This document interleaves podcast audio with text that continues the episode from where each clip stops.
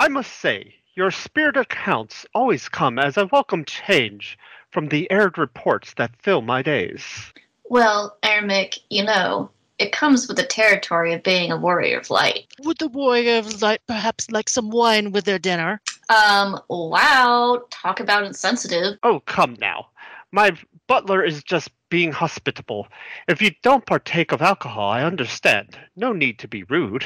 Hello, the whole reason I'm here in Ishgard is because of poisoned wine. Right, I forgot. The whole assassination attempt thing. I'm quite sorry, Madam Light Warrior. Would you perhaps prefer some tea instead? Nope. Milk? Nah. Water? You know what? I'm just gonna go down to the pub and get a drink. Thanks for the dinner. I had no idea warriors of light could be so paranoid. Besides, everyone knows you put poison in food. It digests better and gets into the system quicker. Wait, what was that? Uh, oh, nothing. More bread, sir. Hey baby, here are the games to call in. Backlogs growing at alarming rates. Must say, and maybe you seem a bit confused, RP gamers. Kev will set you straight. but Matt don't know what to do with those Saga games or FFA. He's playing again. Neptunia games all over this place. What is a boy to do? Good night, RP gamers. We love you. Hello and welcome to RPG Backtrack, your regular deep dive into your favorite RPGs. We are a production of RPGamer.com, bringing you such fine podcasts like RPG Cast, your weekly news show, Q&A Quest, your weekly RPG feedback show, and us, your bi-weekly nostalgia show. I am your host, Kelly Ryan, and not with me this week is my podcast partner in crime, um, he's on vacation for the month of June, which means that we get to have MMO month, just like we did last June. And I changed it up a little bit because we started out with WoW Classic and MMO month last month, and then did Final Fantasy XIV. This time I'm switching it. We're doing Heavensward this time around. So joining me, uh, walking encyclopedia, Robert Albright. The uh, Midgardsormr of all things flying and uh, resident 14 fangirl Noodle. Hello, Sir Emmerich is my husbando. and, and, there's me, of course, Ke- Kelly Ryan. If I didn't already say my name, and just just a heads up, I'm gonna butcher so many of those dragons' names when we get into this. Perfectly fine. There's still some that I don't know how to pronounce. Yeah. Yeah. Hey, hey. Final Fantasy did dragons before dragons were cool. Yeah. Making, I'm making fun of Dragonflight. Don't forget D and D. Oh, that too. Um, no, it's, it's just funny uh, going back through watching some of the cutscenes and being like, oh yeah, this whole expansion kind of had a dragon theme. Well, I was just now doing that. Yeah. and, and yeah, the comparisons to WoW are going to be pretty rampant this time around because of uh, what was going on at the time in WoW. But we will get into that as well as the roundtable, which will be our thoughts and feelings. And we're going to have a brief musical interlude with music from the game, and then we'll come right back and jump right into it.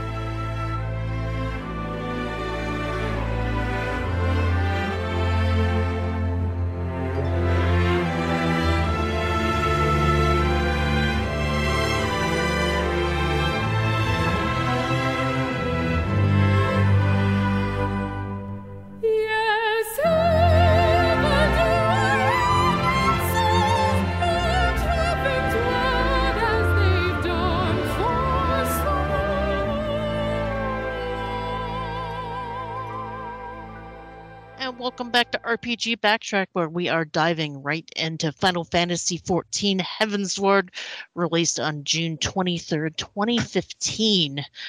Gosh, uh, that, that was a lot longer ago than I thought it was. I just started my job at the uh, at the ecom company. Um, or rather, that's when they hired me out of uh, the 1090 position and actually hired me full time.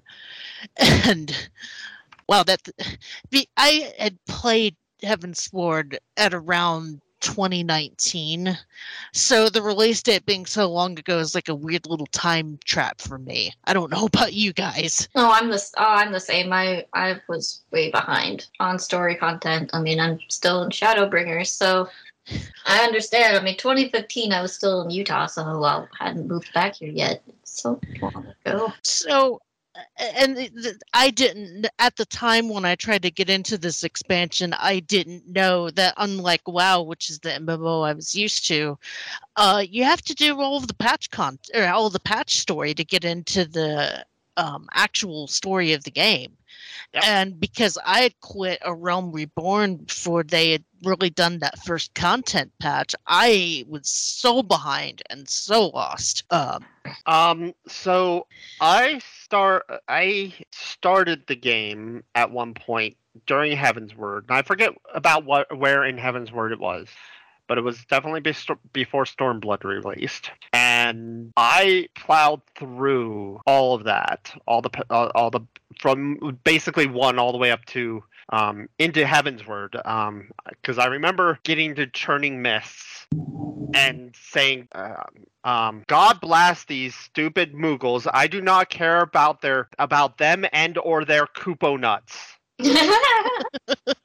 And I quit the game. I, I quit the game until after Stormblood came out. Game?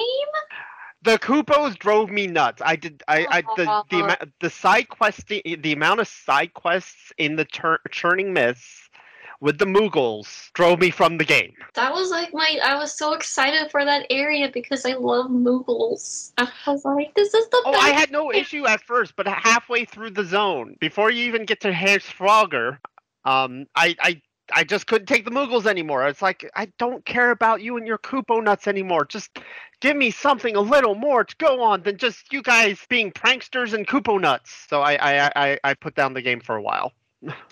and a song that is very much evocative of uh, This is Halloween. No, this is well after that. Okay. You That's said still Moog- ARR. Okay, you said Moogles. I thought that's where that song popped up. I only know that song because of uh, Theatrhythm, by the Yeah, way. Yeah, so um, that that was actually one of the bosses you had to take on before you even got to Heavensward. That was the first boss after the main storyline of ARR. Oh, okay. So I probably did have to do that boss You at did. some point. Um, Although I don't know the new mechanics because they have changed that fight, but that is not what we're here for because that's ARR content. yeah, and this was also about the, the time that I bought the PC version because I I had famously played ARR on my PS3, and then they had moved. I think did they only release Heavensward on PS4? I No. mean, and and they did a PS3 version of Heavensward. I believe uh, Heavensward was on PS3. I think the big move to uh, PS4 started with Stormblood. Okay. Um, because I because what had happened was I had picked up the um it, it- the PS4 version of the expansion for like very yeah, Heavensward was on PS3. okay. I had picked it up very cheap and was like, wait a minute, Oh, I fair. played this on I played this on PS3, and had to do that song and dance of finding my account and transferring everything to the PS4, and then updating and all that stuff and then i barely touched that version of the game so what i qu- quit well in 2019 to play final fantasy 14 it was like way into stormblood at that or either in the stormblood or just starting shadowbringers at that point. Uh i was like screw it i'm doing i'm double dipping and doing the pc version. Um, that way i don't have to worry about the system transfer stuff and I got I got through the uh, ARR content and got into Heavensward. Um, and let's talk about the the included features real quick before we get into the story because the story is famous for being excellent and is also going to be kind of a doozy to go through. Um, so talking about the new features, it raised the level cap to sixty. It brought us three new classes: Dark Knight, Ast- Astrologian, and Machinist, that all start at thirty. Um, a new race, the Au Ra, which are dragon people. Although Uh, they were first introduced during the patches of ARR. Okay, gotcha. Um, to make people excited to actually playing the race. right, right. W- WoW's been doing that a little bit, where like if you pre-order the expansion, you get access to the new race early. Um, you had free companies that could make personal airships. Um, areas twice as big as the ones in ARR that support flying mounts, and also the standardization of boss mechanics and indicators. So, uh, to just talking about these new features, is particularly the three new classes. So, um, I only played Machinist. So, the, I imagine the Dark Knight is the tank and the Astrologian is the healer. Yes. Okay. I have not. I've only played the Machinist. I I have all of them unlocked, but I haven't really played them. So, so um, as now, I am not a high-end player of almost any class in Final Fantasy 14. This is this is nothing new, but I do have every class at 90 of combat. I, I'm not a crafter. I'm not a gatherer. So, yes, the Dark Knight is indeed the tank.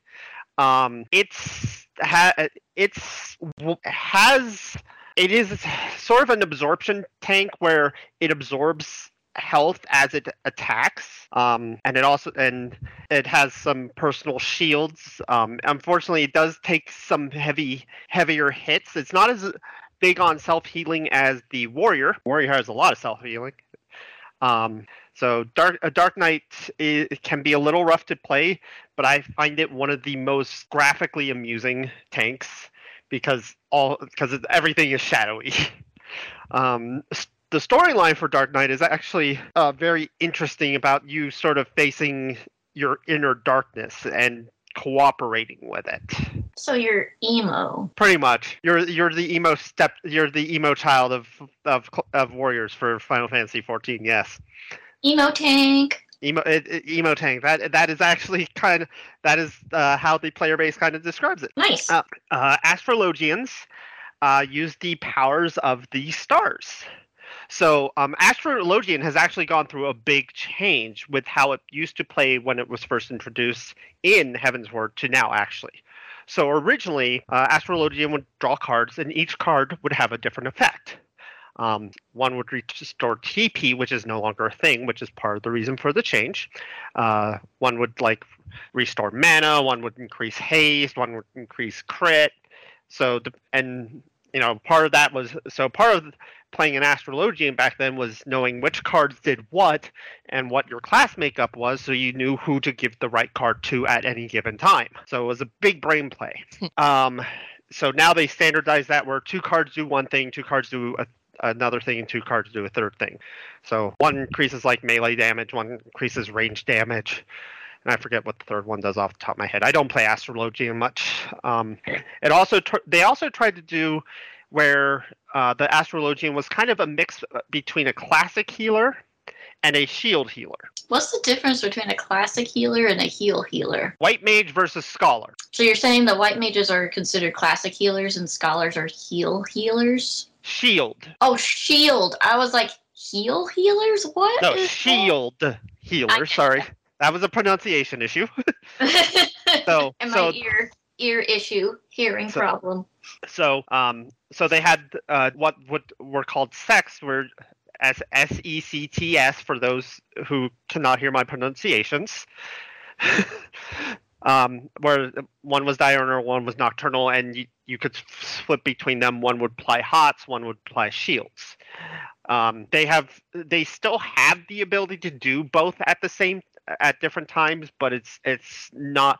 But generally speaking, they are always going to be doing the hots unless they specifically use a button now on a cooldown that allows them to put up some shields as well.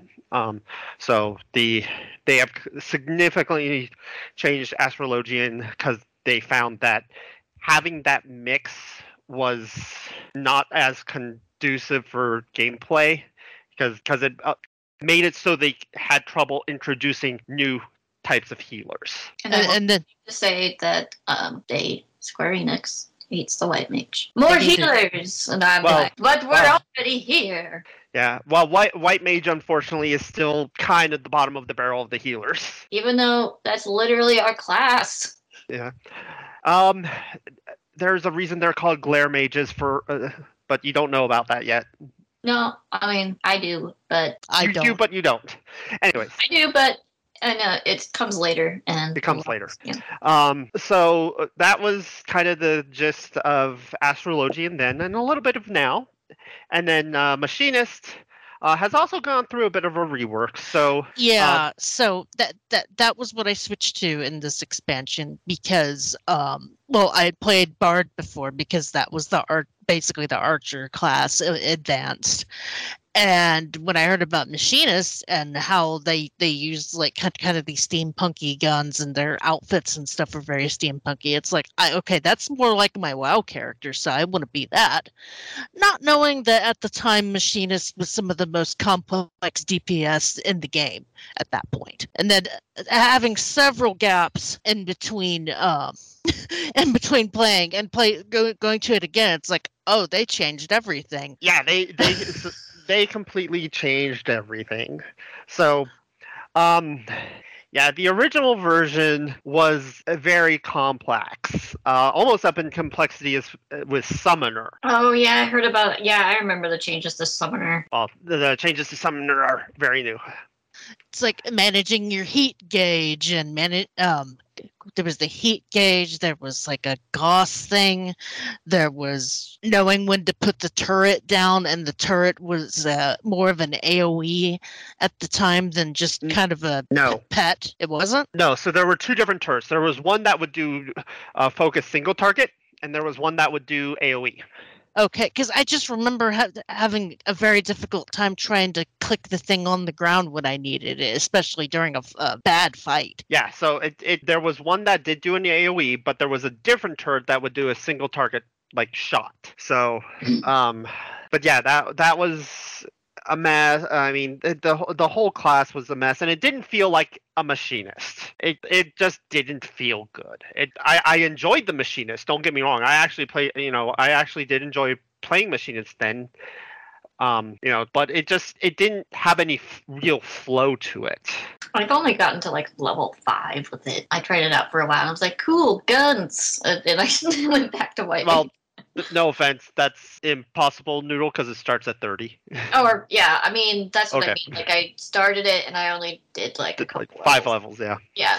Yeah. The new version is, um still has many of those aspects, um, as far as you know, the turrets and whatnot.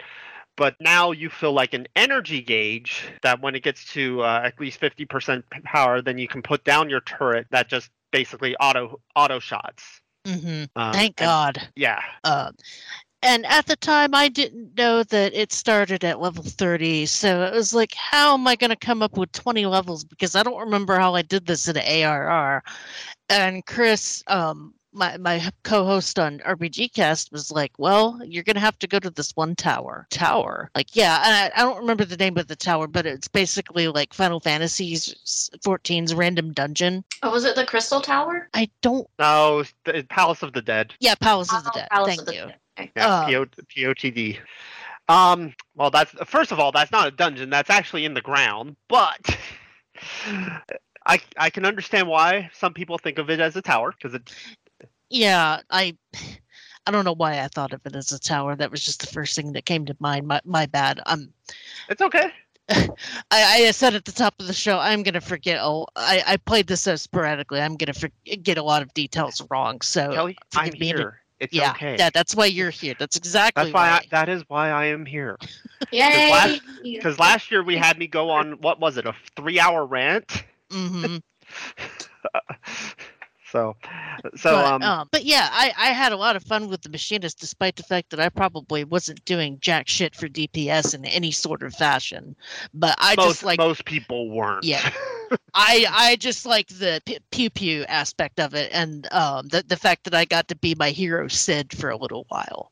Aw, so- Yeah, um, so so that's what I still main to this very day. I haven't touched any of the newer newer classes or anything, just because I don't want to have to go through that leveling process again, because I don't know where the newer classes start. So, um, I'll, I'll at least say this: any classes that start in an expansion after Heavensward starts at the max level of the previous, uh, at the max level going into the previous expansion. So, if you start at a Stormblood class, it'll start at 50. If you start a Shadowbringer class, it'll start at 60. If you start a um, Endwalker class, it'll start at 70. And So you- honestly, I just use to do. I honestly to level, I just use my du- my roulette daily bonuses, and then whatever the max dungeon I can get into. Okay, gotcha. I don't. So- so- really- I'm sorry. Go, go ahead. Uh, I don't.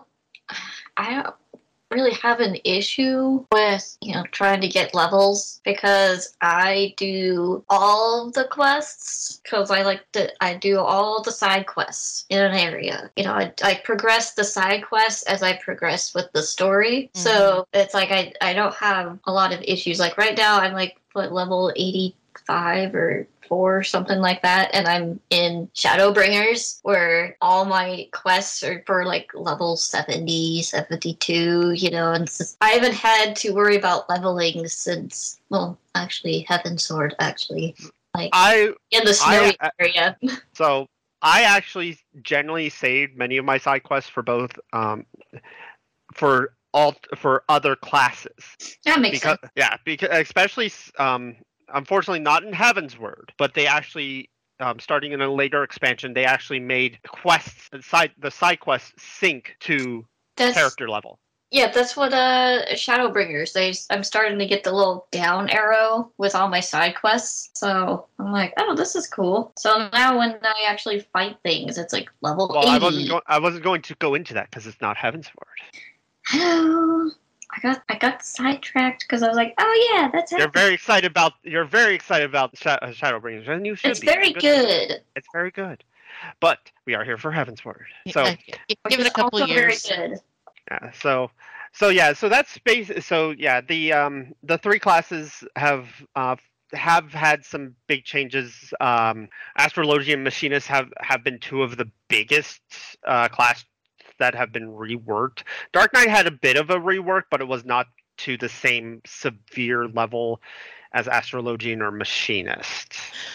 Um, on a bit of a side note, uh, I, I thought this was really funny when I was reading about it. That um, Yo- I think it was Yoshi P hinted at that class by wearing a Batman T-shirt to one of the fan events. Oh. would not would not surprise me. Um, we I will not uh, co- uh, when we get to it. I will comment about uh, how he announced Viera. Wait, I think I remember that, but that that's for a later date. Yeah, Uh, much later date. that was a, announced at the uh, Fan Fest, right? One of 'em, yeah. Yeah, because I was at that one. Yeah, I'm very sad that I'm not. I I just can't go to this one. I was like Well- so stoked, and now I can't. I couldn't afford it, and so I Oh. was like, "Are there any press passes available?" Did you bug Severin? I did. And he He said, said no. no. Damn. They didn't send us any, so I was like, "Oh well." I can afford the flight there. I just can't afford a ticket to actually get into the thing. Well, then their lottery system ticket thing this year that that hosed a lot of people. yeah. So, um, did did- did anybody roll a dragon person in Au Ra? No, I like my cat girl. Um, okay. I I I am. Uh, we have a fan art of me because I do play an Au Ra. Oh, Oh, cool. I, I you, Noodle, you've seen my character. I don't remember these things. Okay, fair enough. I Uh. haven't seen you in a very long time in game. I I will admit I've not logged in in a while except to make sure I don't lose my house. I actually did lose my house because Oh no! I know it was very sad. Was it at least a small? It was a small, yes. Okay, that that's not as bad. Like I have a medium. Oh yeah, that'd be Uh, bad. I better log in Well, while we're talking about it. I'm logging in to make sure I keep my house. At least you you, get all your stuff back, though. I was very happy. true, true. you, you guys are making me glad I could only ever get an apartment. Well, you can have an apartment and a house Ah, okay. and a Oh. and an FC room.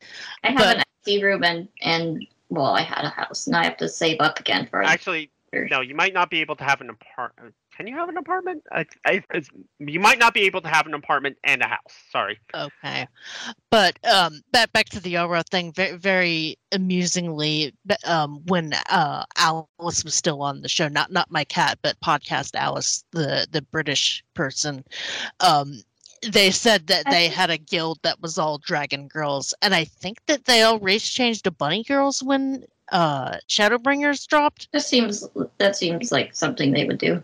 Yeah, yeah. A lot of people did. Yes. Which I, will, I, I, will, I will admit, I will never go back to playing a. a, a I, I tried out a female Elezen once. I am never doing that again. I, I would change into Hrothgar when they make the female ones. They're they're working on it. They're working I know, on it. I know. I I just was reminded of that today and got very bitter again. like having a tail. and being a cat, so I'm I'm good with being forever cat. But but yeah, no, I, I, I like the Au Ra. I like the female Au Ra. They're they're very they're very Japanese schoolgirl. hmm My wife has whole glamour set up as Japanese schoolgirl. See, they don't they- they don't look very dragon to me. They they to me they look more like uh tieflings from D and D. Oh yeah, I can see that. Yeah. I can I, I mean I can see that too. But Um.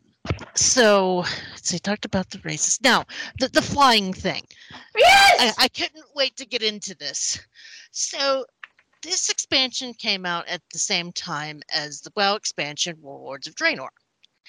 And I remember when, so in Warlords, WoW got a burr up their butt about flying mounts. That they they didn't like flying mounts because they didn't like they, they thought that they made their claim was that they made the world small, and that it Uh, made things way too easy and they said, "Well, we kind of like how we're doing the, I, the I thought their take was that people were bypassing all the assets they're putting in, so we want Yeah. people to actually. Okay, yeah that that too." Um, I, mean, and and I understand their their take on it, but they they famously said that they weren't going to do flying mounts going forward because they liked how they how you could see the world from the ground in uh of Draenor. Um, this did not go over well with players, and a lot of players pointed out that you know Final Fantasy XIV just came out and they implemented flying, and they seem to be doing okay with it. So why do you guys have a problem with it? And after I started playing Heavensward four years later and saw how they implemented the flying, it was like, yeah, this is so much better than what WoW and the kind of half-ass compromise that WoW did because they made you do a lot of grindy content hmm. to un- unlock flying. In 14, you pretty much unlock it as you were doing the in-game con- the story and the dungeons, and there's several um, flight like aether currents that you need to go find. So it encourages you to, to explore the world Exactly. uh, and do the quest. So if if you're doing what you need to do, you're gonna unlock flying in each zone pretty easily. And I I love that about this game. and you have your Aether map and everything, so you could see um, how many quests you need and where and how many you know how many are out in the in the world that you need to find and Mhm. and and and like those zones that you're supposed to go to for different parts of the game, you know, they have some you can get early, but then some of them you can't actually get until you're there, for, like your second time through, going through the more the higher level areas, which is uh, you know at least a fair bit of thing. You're not unlocking flying super early in zones that you shouldn't get flying in, but once you get to zones where you're basically doing the entire zone. Um, and you get flying. you I you mean- can get flying in that zone, you know, There's even flying. There's even flying only quests and flying only spots that you can get. You can get to. Or like, well, I know there's the spot on my map that I need to go to, but I can't get there without flying. So I need to do all these quests and stuff to get the Aether currents to get flying, so I can. Yeah, do and you're right. Some some quests won't even show up until after you get the flying unlocked. Yeah. Mhm. Um, I remember specifically there's one in the Churning Mist with with a Moogle that's on top of a tower. That the only way to get to the top of the tower was with flying. Yep, I remember that. Because I, I had a bitch of a time trying to find that Moogle. Um, It's like I'm here. Where is it? but yeah, the way the way that they implemented the flying and the fact that they took the time to make the verticality of every zone just so interesting. Like, do you guys remember having to go in and out of that one huge tower to talk to uh mid, mid- oh that dragon? Yeah, the Vidofnir, the the daughter dragon of Hersfrogr. Yes. Yeah. Yeah. Yeah. and it was just a tower that just did not stop going up. And And, then- eventually, and I'm pretty sure that you got by the by the time you started getting really high in that tower, you did get flying, and um, it was Yes, kind of that is neat. the the first zone in Heavens where you could get flying. Okay, and and it was kind of neat um f- um using the flying mounts to go in and out of the um, windows and stuff, and I'm like, wow, you don't get dismounted indoors, so it was just so neat to to, to see what places you could get your flying mount into. Um, was your your first flying mount was black chocobo, right? Yes. At, at the time, the the first mountain you could get for flying was the Black Chocobo. A, a Ah. nod to classic Final Fantasy. and then there was a quest you could do that would al- allow you to get uh, unlock flying for your other uh, chocobos and other mount and other mounts. Yeah, and a lot of out, a lot of the existing ground mounts were retroactively made to have flying. Every mount. Oh, every one of them? Every single mount in the game can fly. Some of them look really stupid, like the behemoth. I was about to ask how dumb the I- behemoth looked. I was really upset that my because uh white mages are the ones that get the unicorn mount and no other classes get it. Uh, Yes. which is fantastic. So I was really upset that my unicorn could not fly. And so I had to have a different mount to fly. So I had to have my flying mount and my ground mount. And I was like, dang it, come on, guys. When are you going to make my unicorn fly? Just make my unicorn fly. Yeah, I- so initially not every mount could fly, but uh, they have gone back and it's, they started slowly like introducing or introducing it for some that could fly, and then they just across the board everything flies. hmm Yeah, the unicorn was one of the last things, I think, because I was like, man, everything is flying now, and I'm not flying yet. Uh, I Make think my the unicorn, the behemoth was part of that last group too. Yeah, it's very. I just remember being very upset. Which is one of the things I really like is um, going to the comparisons with WoW. WoW still makes a distinction between flying mounts and ground mounts. Yep. Why not just Um, make everything fly? And then and then with this new expansion, only the dragon you get from the expansion can fly. Nothing else can fly. Now let, let's clarify for people that don't play WoW. This the new WoW expansion has kind of a auto. I don't want to say auto fly mechanic. Ba- basically, the the dragons have momentum. You know, in most of in most other MMOs, when you um are are flying, you're just kind of hovering.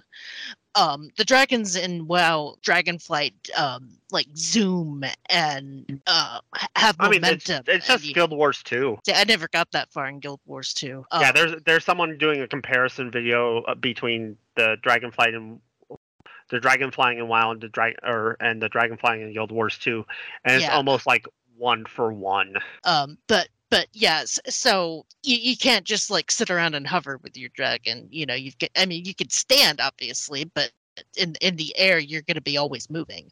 So and the big complaint is that people love it so much that they want it in the old world and they want other mounts to be able to do it. And i've heard rumors that they're going to try to implement it but i'm not holding my breath anytime soon. Yeah, but but yeah, I mean, wha- uh, Final Fantasy 14 does not have anything like that, but at least every single mount can fly if you can fly in the zone you're in. yeah and and i i think 14's a flight impl- implementation is so much better um th- It's so great. it, it's it's so much fun and they they injected verticality into the world and w- one last thing about dragonflight it's that you know i've been saying for years if you guys hate s- hate flying mounts so much then do something interesting with them and it took them like what let's see it's, garrisons came out in 2015 so it's been a little it's about eight years give or take for them to finally do something interesting with uh, flying so No, no. Uh, let's see. Warlords, BFA.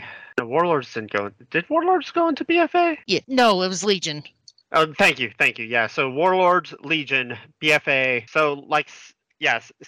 Well, at least six. Like, let's say seven years. Six Mhm. to seven years.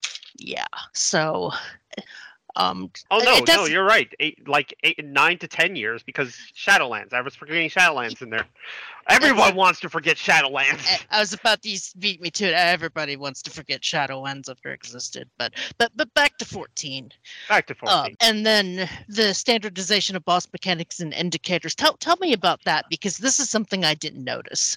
Yeah, so this is something I noticed because um, I have run a lot of, you know, I have everything, uh, all the combat classes at 90. So I have ran, I had ran a lot of dungeons, and this is back when 80. So because 90, they've gone back, they have, um, with the current expansion, they've gone back and have retooled a lot of the dungeons from ARR and Heavensward already. So so they've retooled and uh, started standardizing some of the fights and fixing some of the fights from old mechanics to new mechanics to make it a little easier. So Mhm. in ARR, there were a number of indicators that were used for multiple different things in bosses. Uh, one of the best examples I have is the last boss of the Crystal Tower raid, where he has an indicator where he's going to target someone and hit them with it that causes a gravity well to lift people off the ground for his next attack. Well, that attack is supposed to be a stack mechanic, so people would stack up, you know, absorb the damage because it's split amongst everybody, Mm-hmm. and then people are supposed to stand there to get this gravity well off the ground because he's going to quake and kill anybody on the ground. Mm-hmm. There would be people running, being like, "Oh, I have an indicator on me. I'm running away," because that's what you do in most MMOs. Is most MMOs don't have stack mechanics outside of tanks like stacking for a cleave effect. Yep. Yeah, I have to be, I have to be reminded to not run away because as a squishy white mage, if I have an indicator on me, I'm like, I'm dead. Yeah, You're- so Run away. so starting in uh, Heavensward, they started introducing s- standardized mechan- uh, graphical looks to mechanics. So if you have a particular indicator on you, which um, for a stack, if it's a circular effect, it will look like an orange circle with orange arrows pointing inwards. And that means to stack with that person, and it'll do an area effect in a circle Mm-hmm. Yeah. they have now uh, with um, going to the recent change where they've gone back to many of the old dungeons uh, now in the crystal tower when you get to that last boss the previous effect has been changed to that orange circle I haven't done that. and and I can't stress enough how important this these changes are um, because uh, I'm I, I don't see very well, and I know that there are tons of people that play games like this that are even more visually impaired than I am that struggle with that kind of stuff. And making it so that yeah, you can visually see some of the stuff and know what to do is is a godsend. yeah and it's and it's more than just orange poop on the floor. Hmm so or red poop depending on on how you look at it but um so they also um, they also introduced uh, magnetic mechanics. Uh, that was actually first in uh, the Pepsi Man fight for Alexander, which is in Heavensward, where you would have plus and minuses, and it would act like mechanic uh, magnets. So if you had like two people with minuses stand next to each other, they would get repelled. If you had a plus and a minus, they would get you know drawn in. You know, so I remember that. I didn't like it. well, the, it really messes people up in one of the fights in Stormblood, in one of the Stormblood raids. Doodle. So Yeah. you're not you're not you're not there yet, but uh, one of the uh, raids from Stormblood has ground magnetic. You mean half- Shadowbringers? no Stormblood. I've already done Stormblood. Did you do the raid series, the Final Fantasy Tactics stuff? I did do some of them. Okay, it's in the lighthouse. But uh, yeah, so magnetic effect, uh, magnetic things were first introduced. Uh, there's also one boss uh, that actually fr- causes a like water tornado during the fight that you have to freeze Oh, dang. stand, be- and stand behind. Uh, that's an Alexander as well. Um, they, so I mean, th- they really brought out a lot of new mechanics that, um, and and every every I will say every expansion they add more. They add new mechanics. They add new indicators. So it's it's always interesting to see what they are going to come up with, with for some of these fights. And, and I like that they do that kind of stuff because it keeps it fresh. Yeah, but the thing is, and this is this is the big complaint I have with WoW because I I have done I have not done mythic rating in a very long time or heroic rating. Um, oh mythic rating I did do mythic rating for a very little bit and was like nope this is not for me. Is there's no there's nothing random. There may be uh, like some random combinations where the boss may do pattern A instead of pattern B, if it's pattern A, it's always going to be if if you can recognize it as being pattern A, it's not going to be randomly hitting. It's going to be that pattern. So every fight in Final Fantasy 14, um, colloquially, a lot of people call it a dance. Every single boss fight's a dance. You just have to, you know, if you do the fight enough times, you will learn the dance. Yeah. N- not to mention that you know you kind of have to have a third party add on to figure out some of that stuff in WoW, which is annoying. Um, Which is especially if bullshit. Yeah, if you're running on a crappy computer that can't handle add- add-ons. Um, a lot of people have complained about that. Oh, did was Heavens? I'm trying to remember. Um, did they take out the stance dance for white mages in Heavensward, or was that after? That was after. Oh, okay, yeah, because I remember doing this, having to do the stance. They call it, we called it the stance dance. Yeah, well, I mean, stance dancing is a had been a long thing in WoW too for tanks, but tanks also had to do it in Heavensward. Uh, I think it was Stormblood they actually removed it. I was very thankful because I actually didn't like the stance dance because it's like, oh damn it, I forgot forgot to be in this certain stance, and it's like it it helps when Wasn't it called cleric stance or something? Yeah, it was cleric stance. Um, and you switch between the two, so it switches your int and mind stats. So if I'm soloing, I would get it into the um, int The int ones because you were doing more damage. Doing damage, and I Yeah. needed the, the more power to do damage. And then when you're doing dungeons and parties, and you're a white mage, you have to be in cleric stance where you're do more healing. Yeah, they just they just made it simple. They made uh, the uh, healer classes damage based off their mind stat. Yeah, and I'm like, that's how it was in 11. That's how it was in Final Fantasy 11. Is just that you get a really high mind stat, and that increases your healing power. yeah, unfortunately, some of that I I- think was carryover from oh. 1.0.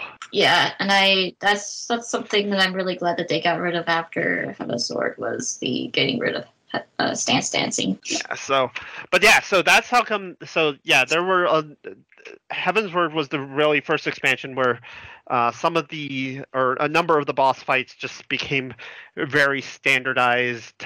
Uh, you know, with with the mechanics and uh, indicators. So.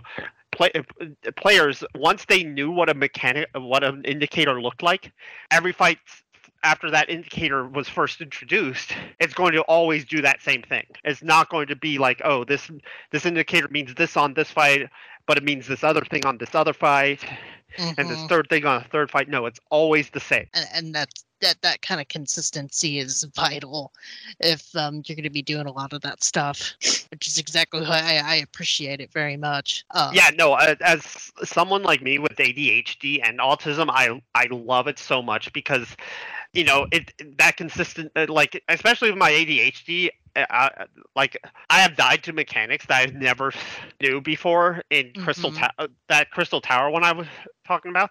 I thought I was supposed to run away from people for the longest time. I didn't know it shared damage. Yeah, I mean, I didn't either until someone told me. I was like, oh, okay.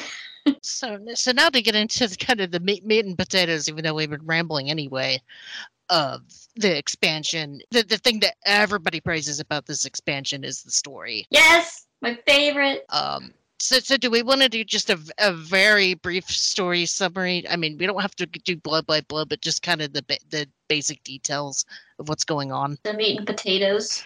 you you uh, you get kicked out of Ul'dah. You run up to Coerthas, which is the Heavensward area, basically.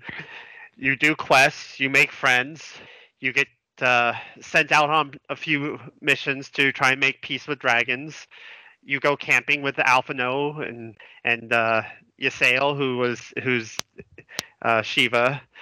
You meet up with Hraesvelgr, which is uh, one of the first brood. Uh, you know, the seven dragons that the uh, seven dragons that were born of Midgardsormr. While Midgardsormr is kind of possessing you and making snide comments to you the entire track. Uh, Midgardsormr or uh, Hraesvelgr kind of slaps uh, its sail down, telling her that uh, the version of Shiva she is is not really Shiva, and you know it's just her imagination of what Shiva was. But uh, so she kind of stands back, and you continue your journey. You eventually find out about this place called Azys Lla that the Allagans were running, and you try and go there, and the, but the Empire, of course, is hot on your heels like normal, and uh, Yeah, because this- you're still uh they still think that you tried to poison the No, we fixed that. Yeah, at some point during all this, you take a side trip back to Ul'dah and clear your name and free Oh yeah, Raubahn, yeah, who's yeah, that's right. you clear your name, and Raubahn's still pissed off about the fact he got his arm chopped off. Um, you also find out that uh, Lolorito is still kind of a dickwad, but he he's, he He's has the good a dick. intentions of Ul'dah in heart, but he's a dickwad about it. I hate him so much. He's such a little turd face. He is a Di- he is a turd face. Didn't the poison turn out to be a sleeping potion? It did. It did because Okay. uh, Lolorito. Found out about uh, the Yeah, plot. yeah. Switched Everybody suspected Lolorito was the bad one, but he wasn't. It was the other dude who was, who got killed off in ARR. Yeah. I don't even care. I don't even remember his name. Eddie Eddie Talaleji. Oh yeah, he was a dick. He was also a dick. I mean, so So he Uh, so- yeah. So you you kind of clear your name. Uh, then you go back to uh, to this try and figure out Azys Lla and fighting Nidhogg because Nidhogg is still got a hard on to take out uh, whatever the place is. I can't think of the name off the top. of my- Ishgard, because Ishgard, thank you. Yeah, because the uh, king, the original king or whatever, was like, "Hey, we're we'll be friends." Just kidding. I'm gonna kill you. I'm going to kill you and eat you. Yeah. And so Nidhogg was all like, Oh, it wasn't Nidhogg he ate though. It was his sister. Yeah, it was It was his Nidhogg's sister. banging, by the way. "Yeah." So then Nidhogg was all like, "Dude, what the crap?" And wanted And to his do and revenge- his Frogger's like, here's my here's one of my eyes. Go, go fight. But I'm Yeah. not getting involved. Um, ex- explain the eye thing for people that wouldn't know. So so the dragons so dragons in the Final Fantasy 14 universe. And we find out more about this in Endwalker, but I will not go into those spoilers. Thank you. You're welcome. Their power is contained within the eyes. So all their mana that they have is contained within the eye their eyes. So a dragon without eyes has no power and is basically going to die. Well, the humans or and Elezens who lived in Ishgard um, found out about this and tried to steal some dragon eyes. and they succeeded in killing one of the first brood. Starts with an R. I don't know. I never for, remember her name, but it was the, uh, the the quote unquote sister of Nidhogg. Understand all the first brood. They're brothers and sisters. They be bagging. They be making dragon babies. They're dragons. I don't give a crap. Yeah. Um, so uh, they ate that dragon. They also managed to steal the two eyes of Nidhogg. At, at the start of this adventure, you only know about one eye. You only know that one eye was stolen. Everybody only thinks it was one eye the whole time because he still has an eye.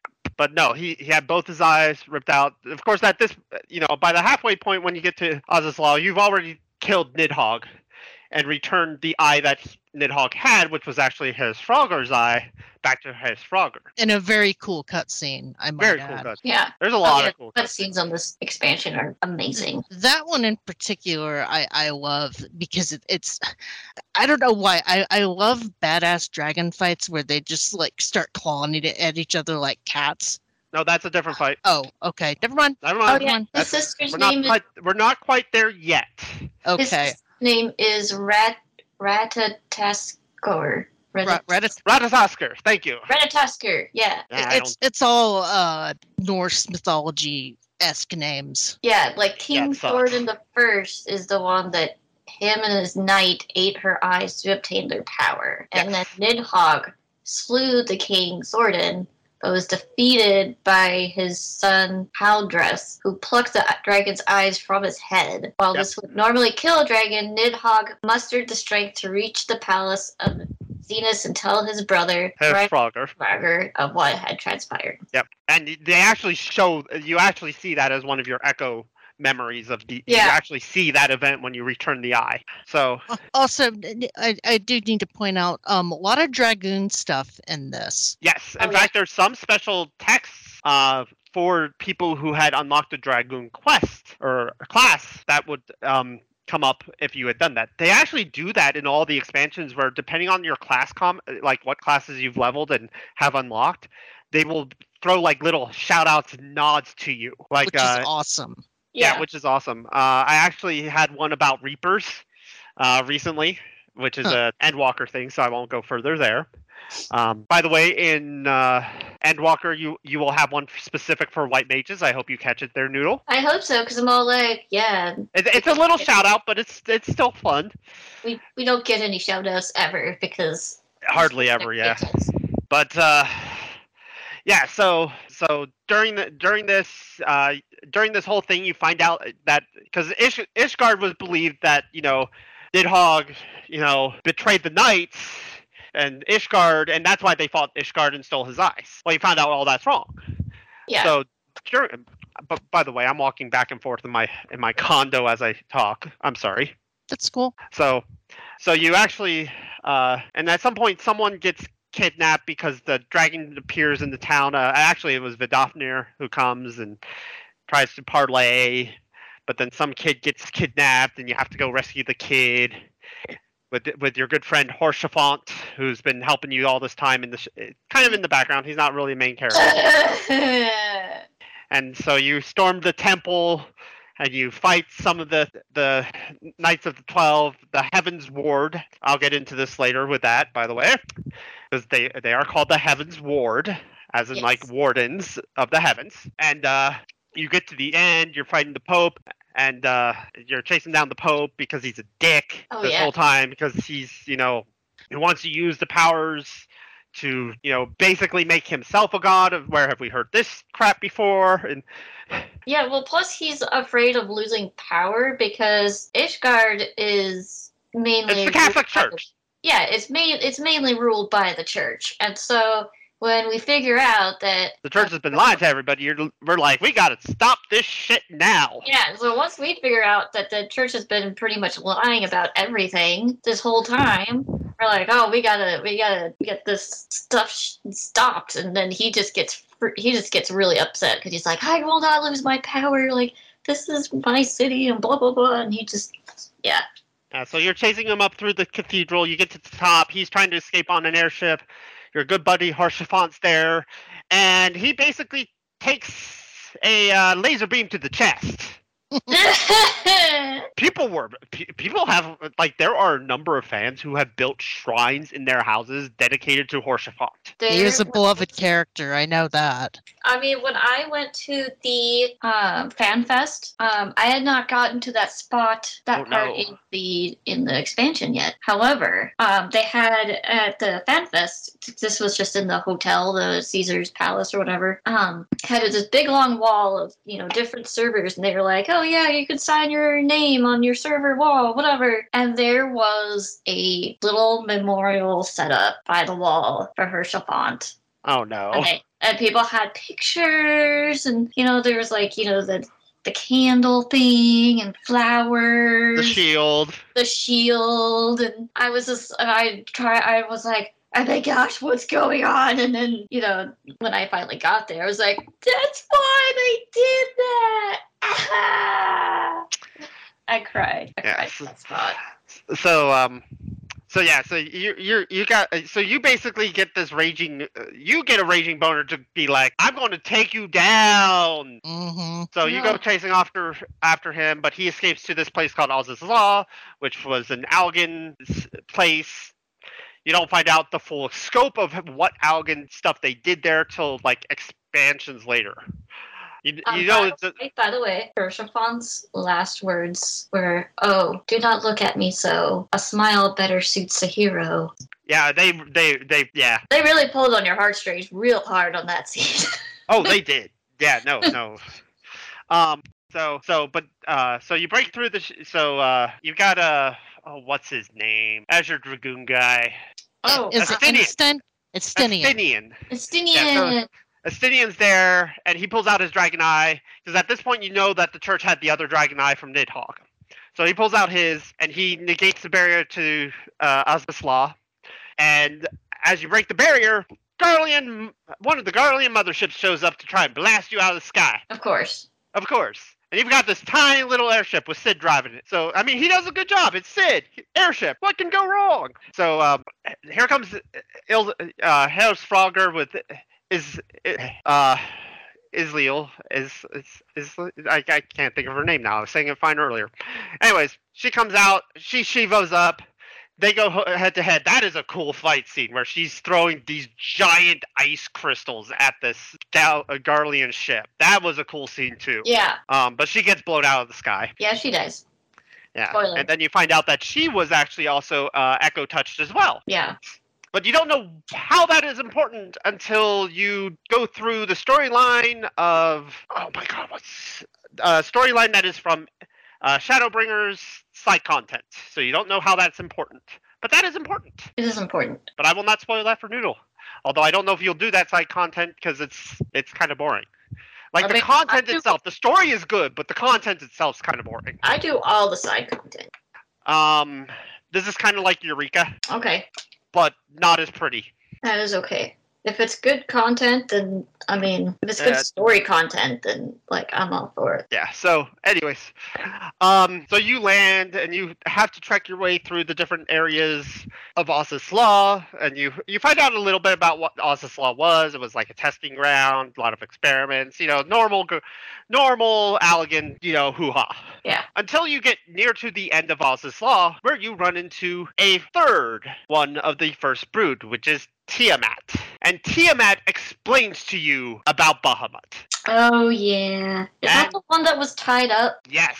Right. By the way, that'll play a factor later too for you, but I will not spoil that either. Okay. I have to be careful. I have to make note of the spoilers I know because um, Noodle is only in en- uh, you're in Shadowbringers, right? And Shadowbringers, yeah.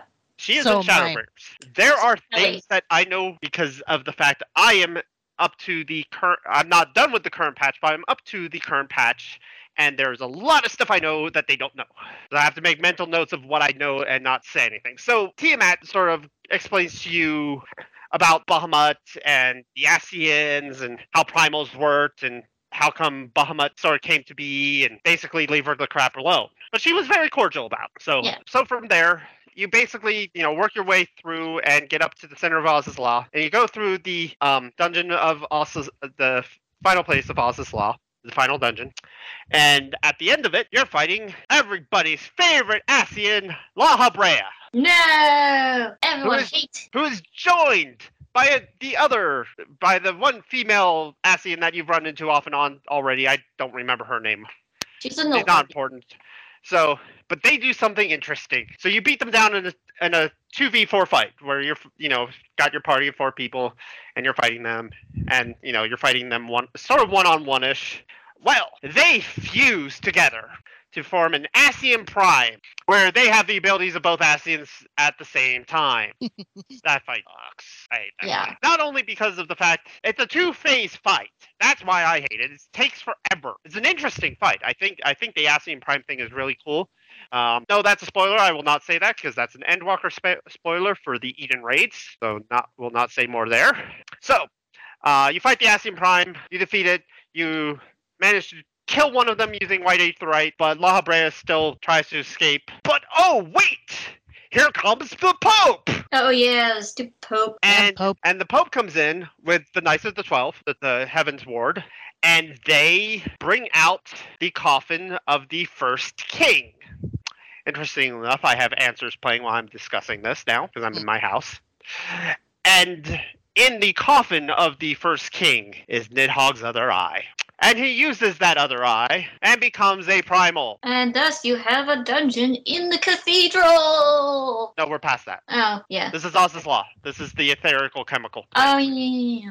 So, so, so now you have the last trial fight, which is the last main part of Heavensward, where you're fighting King, what is basically King Thordan and his twelve knights, or as colloquially uh, s- uh, done, the Knights of the Round.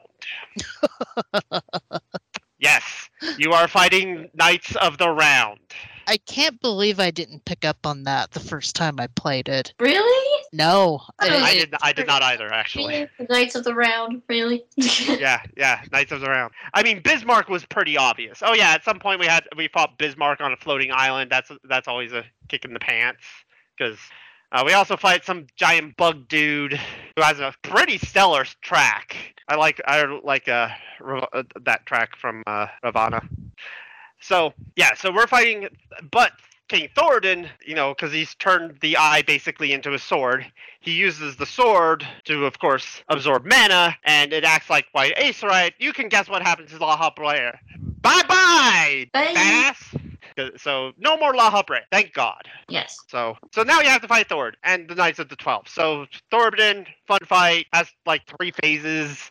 I the last time I did it, we managed to get him down. We almost we literally got him down to like two percent before he phase changed. But this was under recent patch stuff, so yeah. Um, lot, lots of mechanics going off in that fight because each of the knights of the of the round has you know different abilities. Some are magic, some are physical, some you have to take away from each other. You know, there's earthquakes, there's thunder, there's paralyzing things, there's there's stack location pillars, there's there's all sorts of crazy stuff going on in that fight. it sounds like an insane fight. I I know I did it, but I have it's been so long I don't remember it. And let's not forget about the Warriors of Darkness and that whole situation. We're getting there. Okay. But remember, we have to get through baseline because the Warriors of Darkness stuff is not baseline Heaven's work. It leads up to future. It's after, yeah.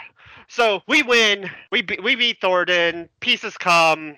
We go and announce it to uh, Lord Aymeric and or, or Sir Aymeric and Lord Haurchefant's dad. Yeah.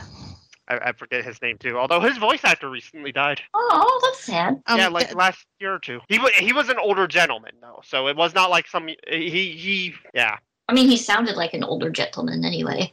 Well, there's some people who can pull off sounding older, but he he was actually an older gentleman. He's like 86 or something.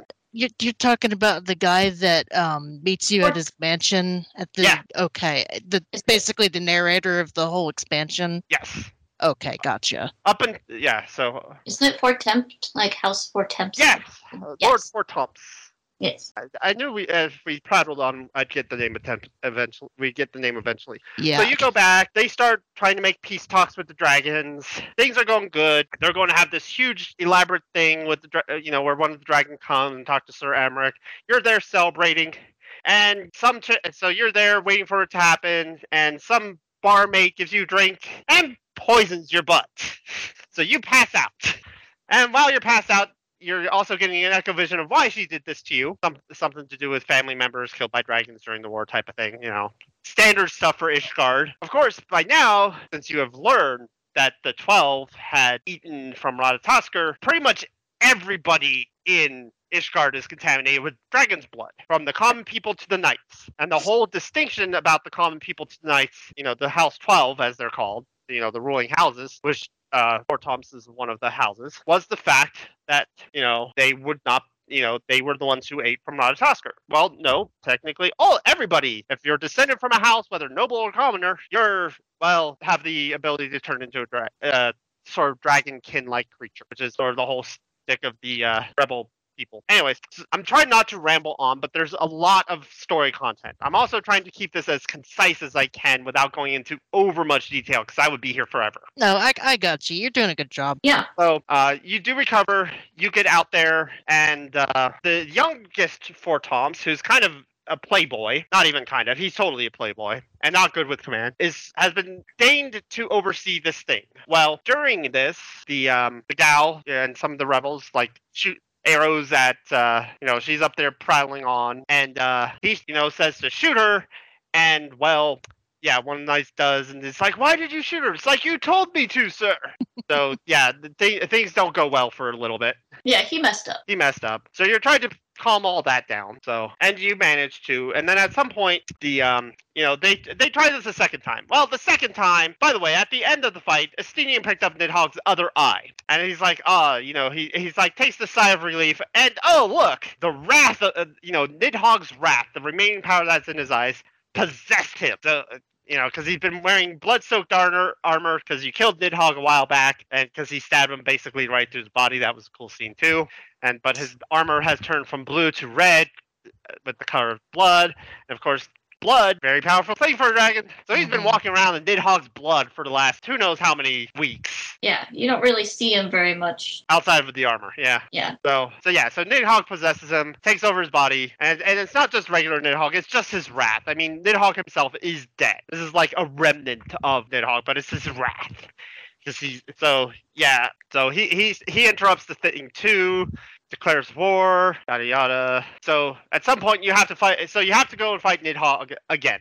And this is like a more beefed up version of Nidhogg, who's like really angry. And he also has Estinian. So it's a three phase fight where you're fighting Nidhogg, who's like got his abilities from the from the first fight a little bit, and it's not as bad. Sorry.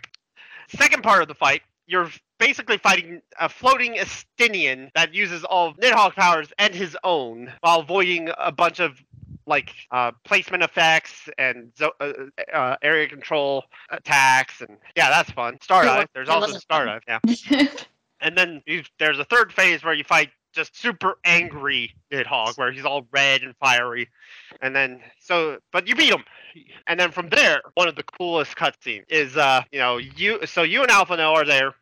Yes Alphinaud's been with you this whole time. He and Estinian actually have a really good friendship they've come to really kind of respect each other as good friends. And so you, you both sort of dive in and try to pull the eyes of Nidhogg off of a off of Estinian. Because they're like melded into Estinian. Mm-hmm. Yeah, they're like body horror melded onto the armor type of thing. Yeah. And moving the whole time, by the way. Yeah, moving the whole time. So, so someone like me who has like issues with eyeballs, oh, That's that's creepy very- shit. Yeah, it's Um, it, it wasn't pretty to watch. Yeah, so you're so you're trying to pull them out, and then like the spirits of Ysayle and Haurchefant appear because Haurchefant was good friends with Estinian, and obviously, and Ysayle and Estinian kind of formed an understanding through the adventures as they were traveling. So they help you pull the thing, the eyes, and and I love the next scene because you're just holding them for a moment. You're just holding the eyes. Balls. Do what? You're just like sitting there being like, "Yay, eyeballs!" Yeah, you're holding the eyeballs, and they're not small eyeballs. I mean, these are elder dragon's eyeball. These they're, they're about the size of a basketball. Yeah, Yeah. they're like a good, like a soccer ball, basketball. They're basketball kind of good size. Situation. and so the uh, elder Fortemps' brother, who's actually who, who's good friends with Aymeric and is also very competent, is like throw them in the abyss. So you and Alphinaud go running off and throw them over the bridge because the bridge into Ishgard is a giant abyss. yeah, there is no bottom to that. Well, there is a bottom. We just don't know where it is. Which means those eyes could probably feasibly show up again, since we have no Oh, idea. oh yeah, no, not at all. Can't show up again. I'll have to be careful because a lot Oh, of that right. spoilers for Stormblood. I was just being funny. I okay. Yeah, I, I gotcha. yeah. So I have to be. So I mean, yeah, because although one one of those we will touch onto the eyes here in a little while. Because uh, yeah. So you kill Nidhogg. You you've tossed the eyes. You think you're done. So it's like Ishgard is on the road to recovery, getting over its past. You know, forming a new relationship going forward with the dragons. Touch on this later when we get to Endwalker stuff. Obviously, I am probably going to be on every one of these podcasts oh, because Oh yeah, yeah. I am like me. yes. It's it's surprising the amount of stuff I can remember off the top of my head about these storylines. You're doing great. And and by the way, th- this cutscene that we're talking about is that the the big dragon cat fight? Yes. Okay. Yes. So Yeah. during that fight, Frogger actually helps you because you stun Nidhogg with one of Frogger's eyes because he has he, he before you go into this fight, you actually go through a dungeon to prove yourself to Frogger that he deserves to help you fight off Nidhogg. And now you're friends. And now, I mean, now you're friends. Also, I mean, you, you still got Daddy Dragon, you know, sitting in, sitting inside your brain. Yeah. My my absolute favorite thing about that whole cutscene that was how brutal that fight was. That Oh yeah, know, they're but- ripping wings off each Yeah. other. I mean, they're it's Yeah, it's a real dragon fight, which is nice. It yeah. really no, good. Final Fantasy does not hold. Final Fantasy 14 does not hold back. It it's it's brutal sometimes. Yeah, they don't pull any punches. They're they're just all like, "Hey, you want to see two dragons fight?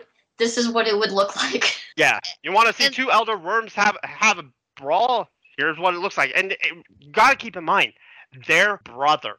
yeah. So like that runs deep right there. For them to fight like that, it you, you just felt it. You just felt like their history. Yeah. and, and, and not only that, the, these dragons don't speak English. They, I mean, it, it's subtitled, but they're speaking in this guttural dragon tongue. Uh, that that that that just sounds scary as hell. So when they're pissed like that, it just makes it worse. Yeah, I mean, this, this is the dra- this is the te- the tongue of the dragon's homeworld because that's not spoiler. We did know they came from another planet through the void. And, and I also appreciate that they don't just look like. I mean, like pretty much all the WoW dragons look the same. Uh, All of these guys have unique models, and they're not not all conventional dragon models. Like Hraesvelgr uh, has feathered wings, and Like six feathered wings. Yeah. Yeah. yeah, and it, it- to, to me, he almost has kind of a canine face. It's I, I like it because then he could He actually kind of looks like Atreyu from Neverending Story.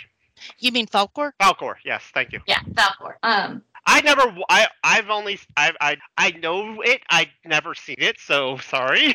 No, no, no worries. I just At- Atreyu's the kid, Falkor's the dragon. But I yeah. get you. Um, but I like that that they have such different features. So when you are watching them fight, you know which one is which.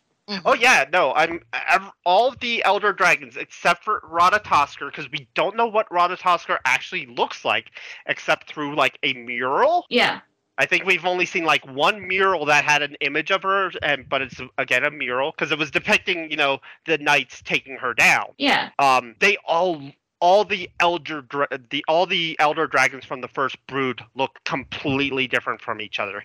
Even Beep and Tiamat look very different. Although I haven't seen a good picture of Beep yet, so I can't say there. Sorry, those two beeps were spoilers for Endwalker.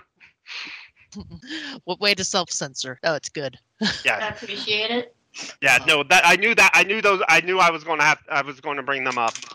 But uh, one of them is very, very important to. Actually, both of them are very important to End Endwalker because they are both part of main story. Um, yeah, I, I I love that that whole cutscene and that that fight. So epic. Yeah, so so you know, Ishgard is planning to move forward. You're like, okay, we're done here. We're going to go back to the alliance. They're forming the alliance, and things are good. And during this whole time, Elidibus, the White Ascian, as some call him, has put has somehow managed to convince a group of people to help him, and they know about the abyss, and they are able to survive in the abyss, where no one's supposed to sur- be able to survive. You don't know why, you don't know how, but they're dudes. So, so anyways, you go back to the alliance, and for a little bit, you're working on getting you know the alliance people, you know Gridania, Ul'dah and Thanel- Thanelin, Thanelin, you know working working or Gridania. There we go, Gridania. Uh, working with Ishgard. So you guys do like a uh, a little you know show of force together. You actually help out the Ishgardians because you're the hero of Ishgard. I mean, you're the hero of everything. You're the hero. Which I really like. I like the fact that like I play I play I've played a lot of MMOs. And a lot of MMOs you're just like another character. WoW has tried to push this idea that oh your character's really the hero, the champion. But they don't do it well. I I don't think so either. They still don't do it well. They've learned their mistake, but they still don't present it well. Final Fantasy XIV, you know, has built you up to be the hero of Eorzean, the hero of Ishgard. From not the very beginning, at the very beginning, you're just an adventurer. But they, you know, they still have put you into this role. And it is your character story. Even though everybody else is doing the same story as you, every time they mention anybody else, any other player character where you're going to need some help, it's like, oh, go get your adventuring friends to come along. you know, oh, why don't you call in some of your adventuring companions to come along and help you? You're going to need some of your adventuring buddies. There's been now in recent expansions they have done something a little different, but I will not go into that because that's spoilers. But that will start in Endwalker.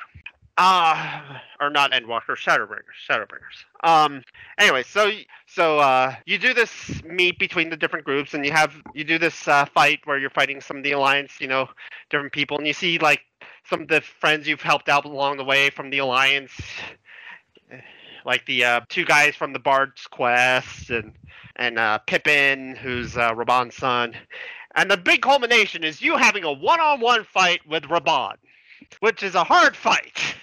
R- Raubahn is in one armed Raubahn. One-armed Raubahn is still able to kick some major butt. S- sounds like it.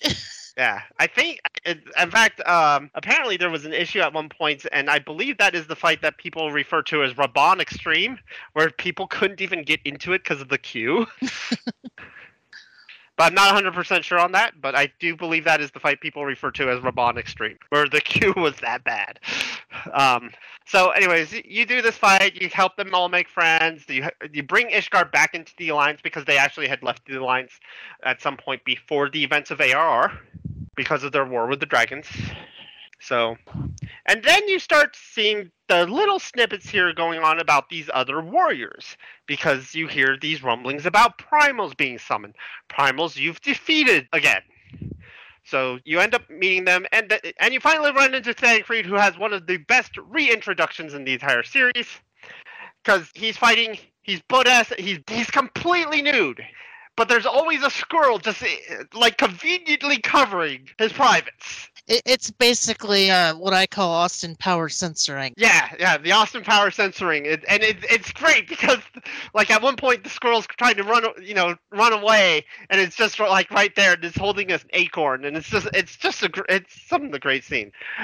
Oh yeah, during all the during the whole thing with Ishgard 2, you also meet um, Master Mont- Matoya, who is giving you a lot of knowledge into regards to like aether flow and mana and dragons, and she actually is the one who kind of helps you break into Azys Lla by telling you what you need to do. Forgot that bit. This will play a factor in a little bit. She also, you know, the, she's also Y'shtola's master, who the two have a love-hate relationship. They love each other greatly, but man, do they fight! uh, They fight like two two Mithra in a bar. And Matoya's Oh. not even a Mithra. And, and by the way, Matoya referenced to classic Final Fantasy, which I love.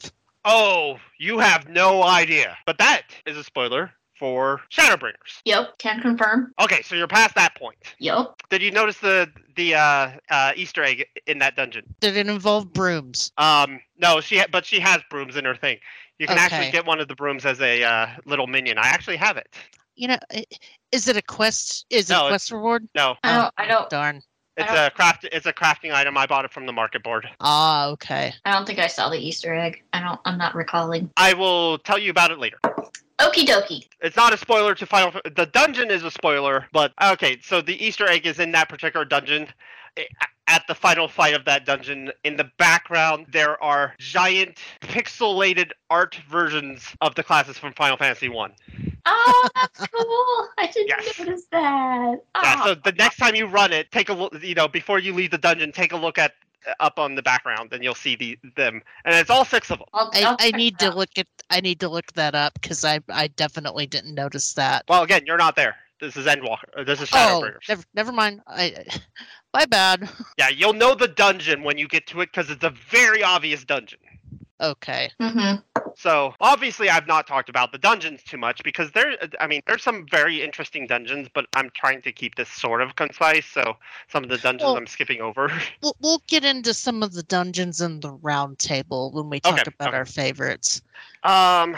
Okay. So at this point, you hear rumblings of these group, and so you you manage to get there. You run into Thancred, and these guys introduce themselves as the Warriors of Darkness. By the way, Thancred is my other husbando. I love him. Eh, he's more he's more daddy than husband, though. No, He can be he can be daddy if he wants to be. you be my daddy.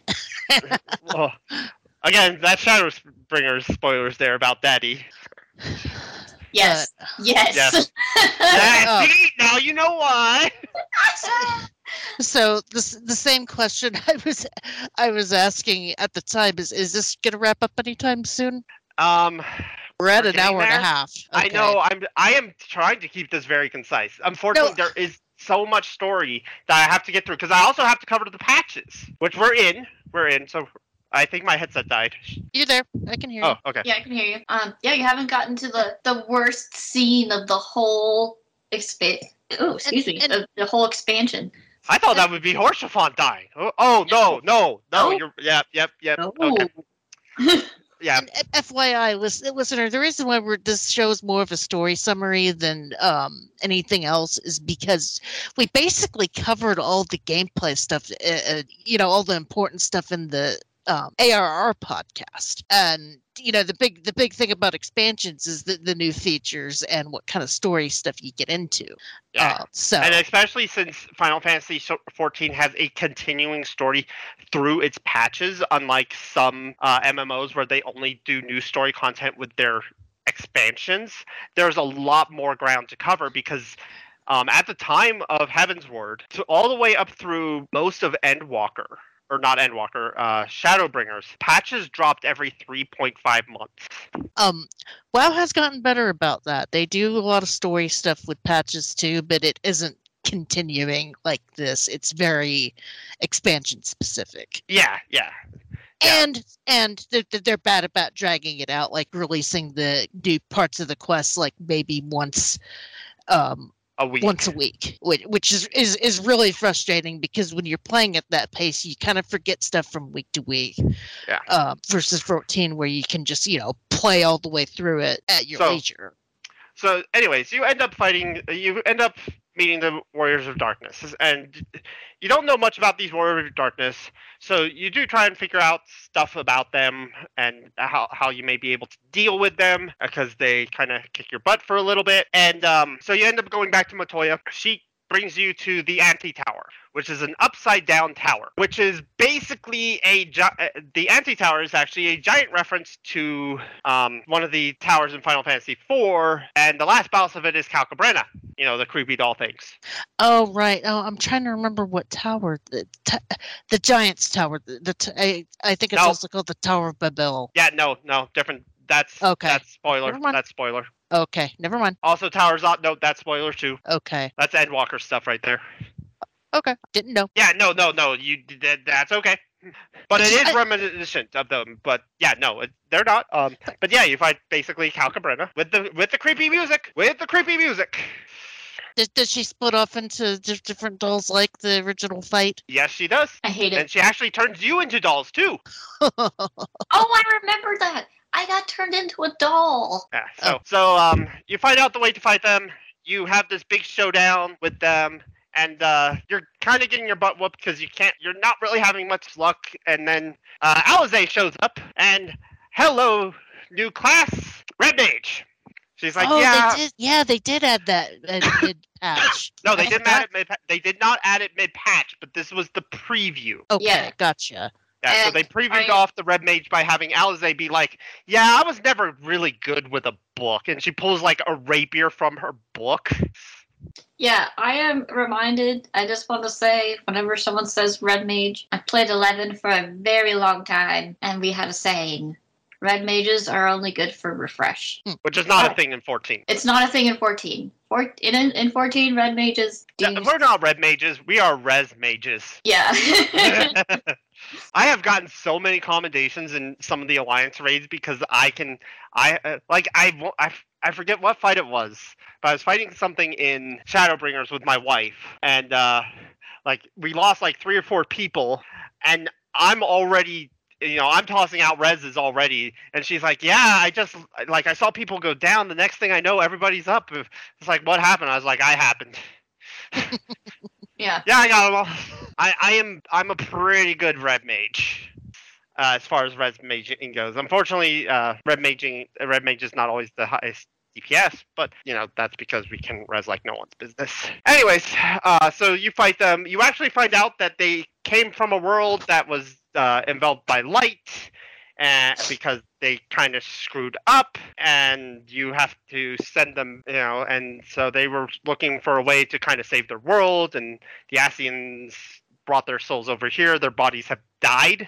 So they don't have bodies they can return to, and so um, at this point, Minfilia shows up. Haven't seen her in a little while, and um, she offers to help them by going back to their world and saving it from light with them. And they're like, "You can do that," and she says yes.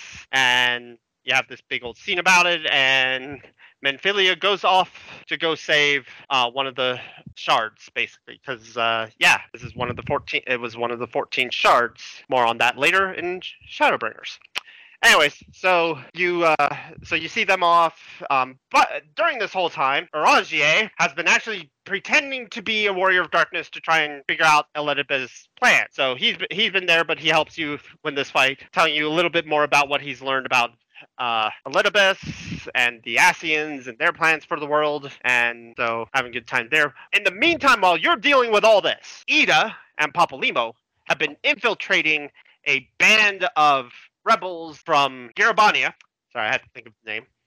That uh, are trying to, you know, basically bring about fighting with, with the Garleans because they want to free Gyr Abania. So, so they've infiltrated that, and so you wrap up the whole th- thing with the uh, Warriors of Darkness, and then you actually get a letter from them. You meet up with them and help them with their investigation a little bit, and you find out about this man called the Griffin, because the Griff- uh, Griffin is actually the symbol of Gyr Abania, who uh, trying to instigate this war and fighting, and things go back and forth for a while. You get found out, blah blah blah, and so but they decide to ra- uh, start a giant fight at Beridan's Wall. Beridan's Wall being the uh, go the border between Gyr Abania and uh, the Thousand Woods. So you get there.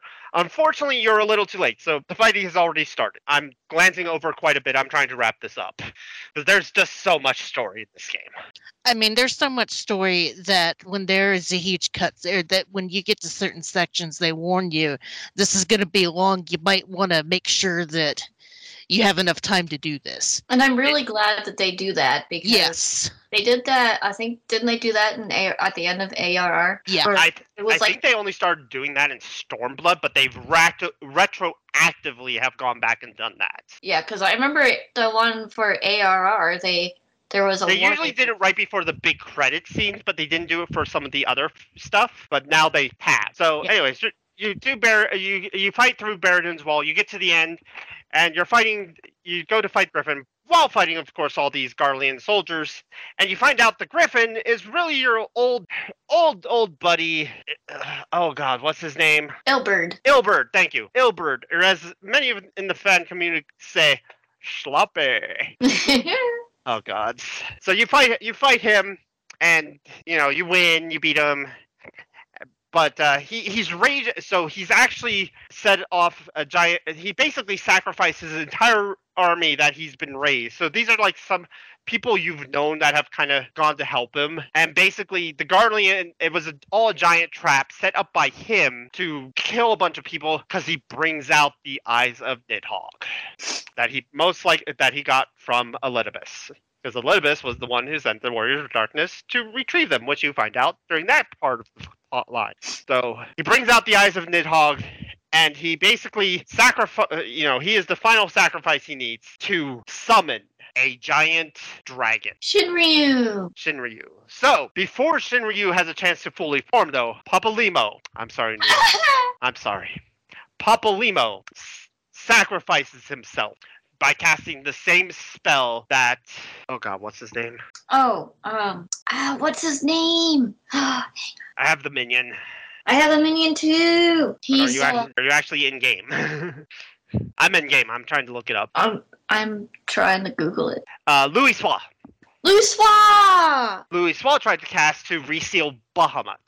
And he, yeah. So Papalymo um, Six- cast, was able to cast the spell because he had he was given the um the the, The staff. Body. The staff. Yeah, I forget the name of the staff. It's a specific name, but he, he the- has the staff. He's able to cast it. Tupsimati, Tupsimati, yeah. Yeah, but um, unfortunately, it is not a fully realized version of the spell. It only kind of buys them time. Because um he because they don't have he doesn't have the full staff. He only has a piece of it. And some of its aether has been used for other things, like fighting off one of the Ascians a while back. Yeah. So um yeah, so they they why did okay. Um I don't know where you're going. Ophelia entrusted the staff to the Warrior of Light, who in, tu- who in turn lent it to Louisoix's pupil, Papalymo. And then when the Primal Shinryu was summoned, Papalymo used Tupsimati's power to seal it with the same spell that Louisoix attempted on Bahamut and Yeah. succeeded at the cost of his life. Yeah, although at uh, Papalymo was able to find the answer that Louisoix did, and uh, they uh, this uh, the scene of Papalymo basically sacrificing himself. It's almost one for one with the same scene as Louisoix from the opening of ARR, Yeah. where you know Papalymo found the answer he was looking for, uh, and then trusting it and trusting the future to others. So, so, and part of the reason it was able to succeed was Shinryu had not fully actualized. It was still sort of Right. an embryo. Well, um, from there, you hold a meeting and you're like, how do we fight this thing? And someone's like, hey, there's an ancient Allagan like icon fighting weapon thing buried in the in Cartenau, in the fields of Cartenau, that we may be able to use. So while this is all going on, a samurai warrior from across the sea has shown up by the name of Gosetsu, who has one of the best intros ever. I love Gosetsu. I love Gosetsu. Gosetsu is great.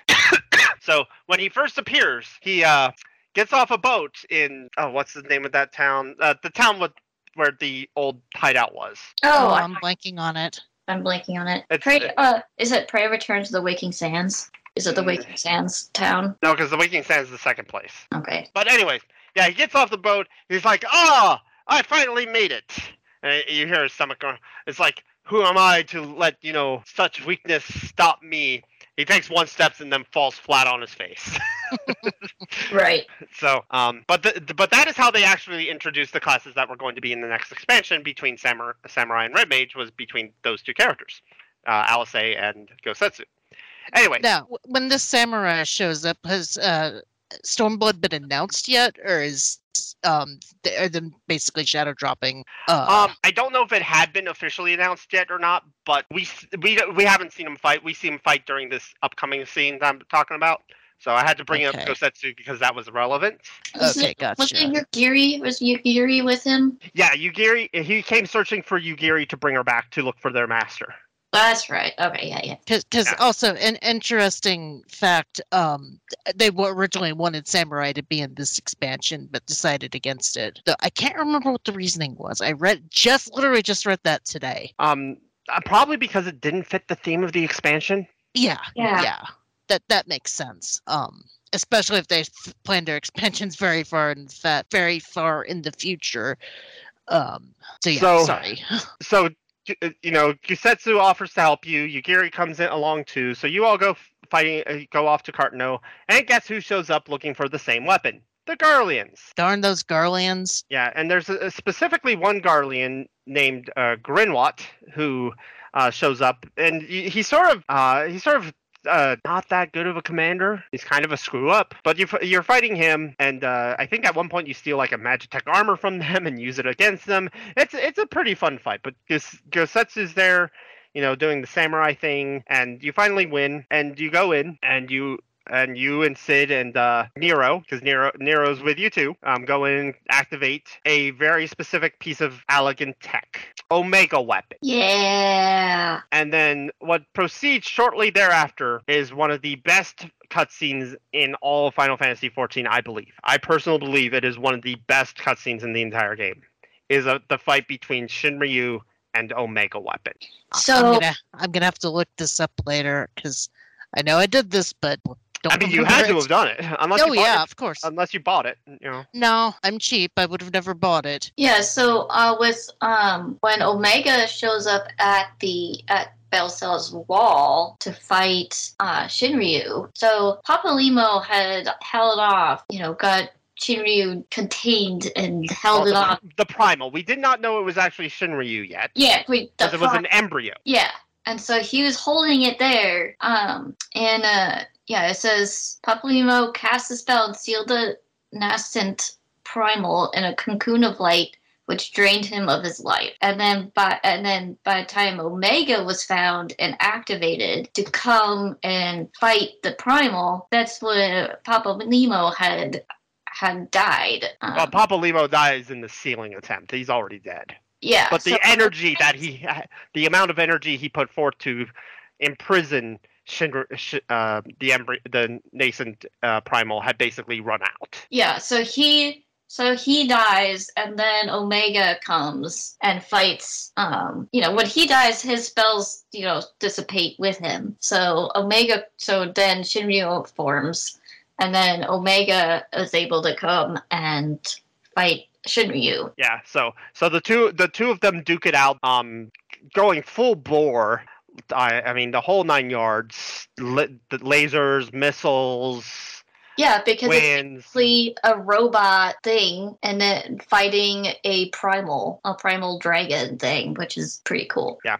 So, um, and uh, tidal wave, an actual tidal wave, you know, because that's one of Shinryu's things. If you ever fought him in Final Fantasy V, this is basically the equivalent of the two super bosses of Final Fantasy V duking it out. if you ever wanted to see that happen, of the Omega Weapon from Final Fantasy V and Shinryu from Final Fantasy V duking it out, it is literally those two those two beings fighting it out right here. So, so from there, um, you're basically you're watching this play out. Um, from the from there you go and you're talking to Ida who uh, and you see her the mark of the scion slowly disappearing and you realize that all the energy whatever you know energy that was left of Papalymo is gone and she admits that she was not actually Ida all this time.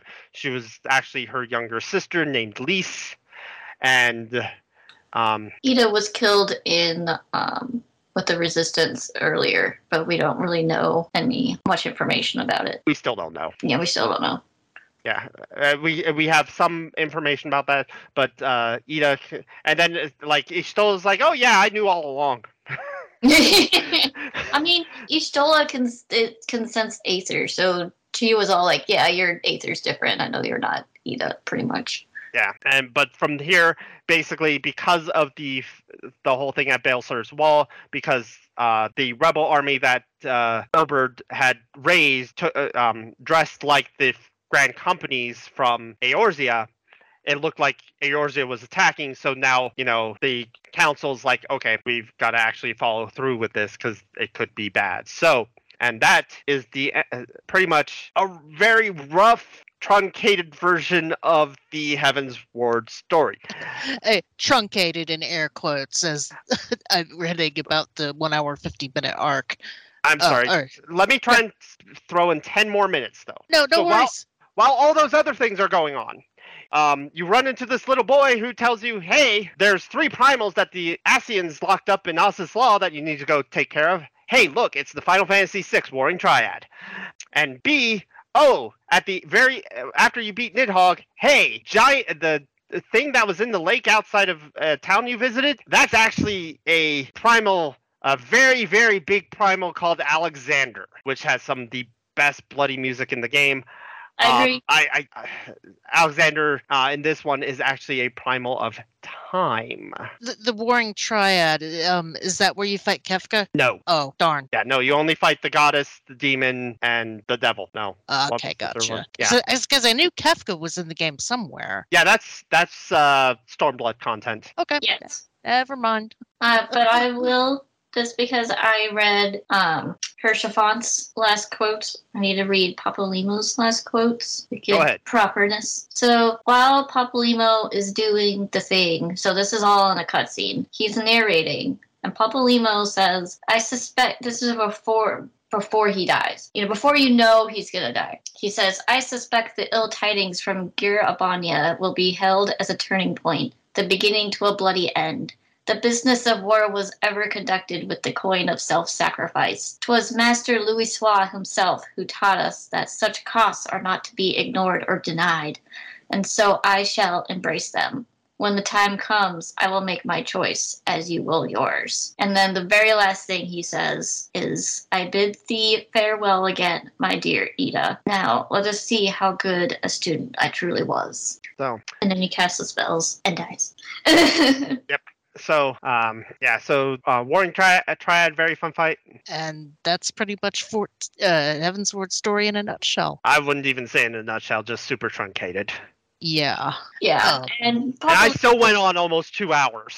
um, Papalymo was one of the Sorry. first characters that you meet in the game, so it was very. If if you pick Gridania as your starting point. If you pick, yeah, which I did. So if you pick Gridania as your starting point, Papalymo and Ida are the first people you meet, pretty much. The first cutscene when you're wandering through the forest, and Yeah, because I did pick G- Gridania.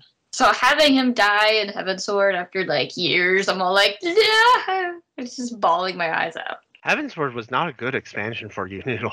No, Haurchefant died, and then Papalymo died, and I was just like, I mean, this is a very good expansion, but they just were like, hey, we're just gonna kill off a couple of main people. Yeah.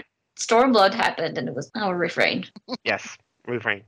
So so yeah, uh, so yeah, so you're dealing with also Alexander. You're also dealing with these uh, primals that were sealed within Azys Lla that may be awakening, being the Warring Triad, and then what was and then you're also dealing with Sky Pirate Void Sent shenanigans.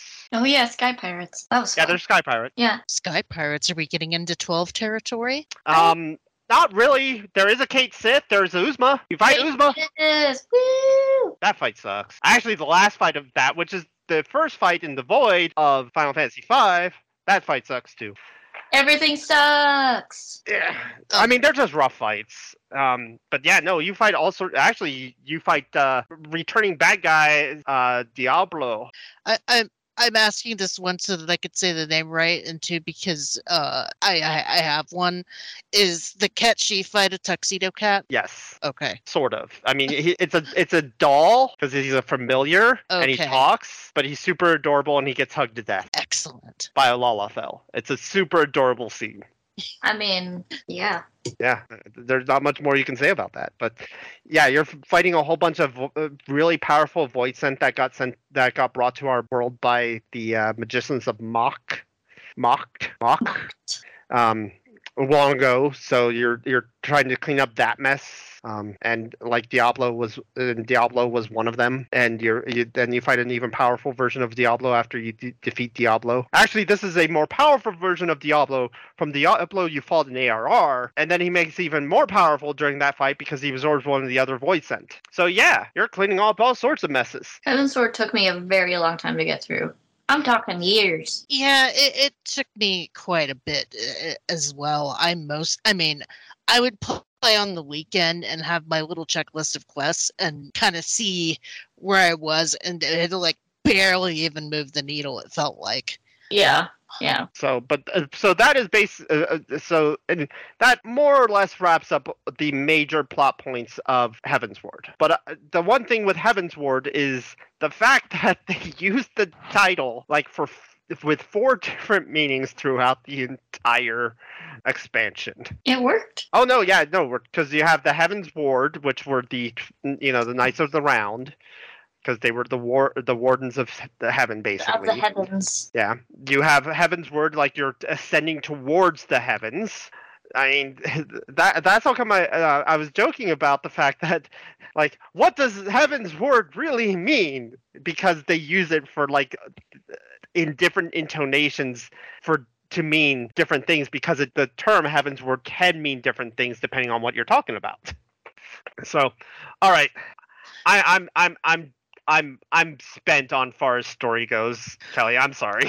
Well, no, it's fine. It's fine. We can transition into the roundtable, but first I want to get into the pricing. Um, when you buy Final Fantasy 14, you get Heavensward for free. Well, um, actually, it's a little more complicated than that. So, if you are, if you want the greatest free trial, have you heard of the Final Fantasy XIV free trial that allows you to go up to level 60 and experience its first expansion for free?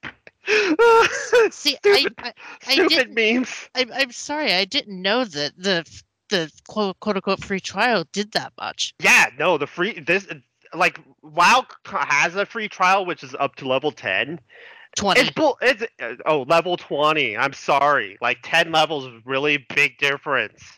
I'm being sarcastic because Final Fantasy 14 has all of ARR, all of Heavensward, and I'm not talking like just the point where you beat Thordan. No, all of Heavensward up to the up to that bit at Baelsar's Wall. All of that free. All the classes that are available in ARR. All the classes available in Heavensward. All the crafting. All the side quests. All of it. The rate. There are stipulations, of course, with money and friends lists and you know free companies and blah blah blah yakety spackety. But I mean, it's still you get all that content free with the free trial. Yeah, yeah. The way the WoW that WoW does that is kind of bullshit compared to that. Yeah, when, Um, when you actually think about it, it's it's it's like that's a lot of that's a lot of bloody content. That that's a lot of content. Um, no, I I know that they. I know that they do it like that because they know that they can recoup their cost elsewhere because there there's no shortage of things that you can spend your money on in uh, Final Fantasy 14. Oh yeah, no, I mean I, I have spent a lot of money on their shop. I am not going to lie. Um, the the the only two things I bought in the shop are the Fenrir motorcycle mount because I love motorcycles, and the Fat Cat because of course I was gonna buy the Fat Cat, and they were on sale. Yeah, I bought the I I have I had at one point every mount available. They have since released several mounts, but I had I mean I really have I had I have the Fenrir, I have the blue I have the big whale. Oh, the Lunar Whale. The lunar whale, yeah. I have the actual blue whale. There's an actual blue whale on the mount, you know, on the mount shop. So Um, speaking of mounts, um, at the end of Heavensward, actually, I don't remember when you get it. Um, you actually get Midgardsormr as a mount. which which I thought was cool as hell. Yeah. Yes, uh, you get it right around the time you talk. I want to say you get it right around the time you actually talk to uh, Tiamat. Okay, So Yeah. it, it is a little funny that you're you know hoofing it around the realm and then finding out that he can be a big dragon the whole time. Yeah, it's like you could have a little baby dragon for when he's talking to you, but then Er- when you put him as a mount, he's like a full size dragon. it's like you could have been carrying me this whole Um, time. You realize he's not even a full size dragon, right? I know. That's not even like a tenth of his size. Yeah, but should- that's, uh, you have to write him, and it has to fit on the screen. It's True, like true. it's like teenage Midgardsormr. Yeah, it's like how the Deathwing mount isn't actually the size of Deathwing in, in WoW, which, you know, I've, I've heard, depending on who you ask, Deathwing is supposed to be as big as Outland. Hey, foreshadowing for next week or next show. Um, Um, I would say no to that because Deathwing was technically in Outlands at one point. If you play War- Tides of Darkness, the expansion. Anyway, the, the, the, the Warcraft strategy 2. game? Okay, I never played the strategy games. yeah, no, you actually fight him. Uh, he's actually an NPC on that because, yeah. Anyways, um, so but yeah, different show, different game. So Maybe Um, even something we'll talk about soon. Yes. Um, so yeah, so that's more or less the story, as I said, in a very truncated fashion. And I am probably forgetting very, very major plot points because I have to try and condense it as far as I can. But still, one of the best MMO stories that, that's been around in a while. Yeah, no, it, yes, it does- I agree. yeah, I, I have to agree. And I like the fact that Final Fantasy XIV makes you experience it. hmm Yeah, I love the stories of uh, Final Fantasy XIV. Like, I I loved ARR and Heavensward, and I like. I'm really really enjoying Shadow Shadowbringers. Um, Stormblood was uh, was okay. It was boring, but um, when I played WoW, like it doesn't hold a candle. Like No, in, it- in my experience, like it just Well, and then there's like these minor characters that will just maybe appear once or twice one expansion, and then you'll see them again uh, expansions later, being like, "Oh, here's what I've been doing." and I, you're like, oh yeah, I remember this person, and you just and, get- and, and and I'm not talking like the major name characters. No, this is these are like this like sometimes like side characters, yeah. like one of the crafting guild people or. I, I, I won't count um, Hildebrand's father because Hildebrand's father shows up like every Christmas. Hildy, also my favorite line of fun quests is just all the Hildebrand quests. And Yeah. it, F- FYI, I, we're not trying to shit on WoW per se because I mean, I w- if I wouldn't have hundreds of hours in that game if I didn't like the game. I just think that 14 does a much better job of telling a good story, uh, telling a story and telling a good s- story. Mhm. Yeah. um, because they don't drag it out.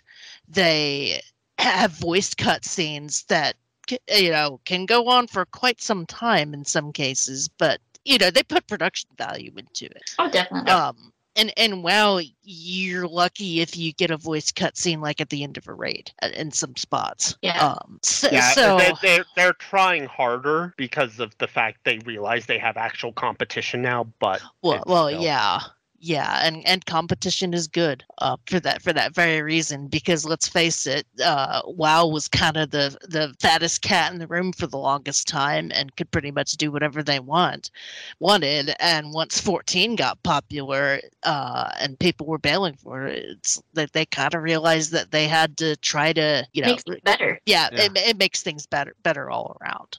Yeah. yeah. So going Uh, back to price point, uh, yeah. So uh, Heavensward is actually p- free with the free trial. Um, again, with stipulations as far as what you're allowed to do and so forth. Like it's a limit on character creation and all that.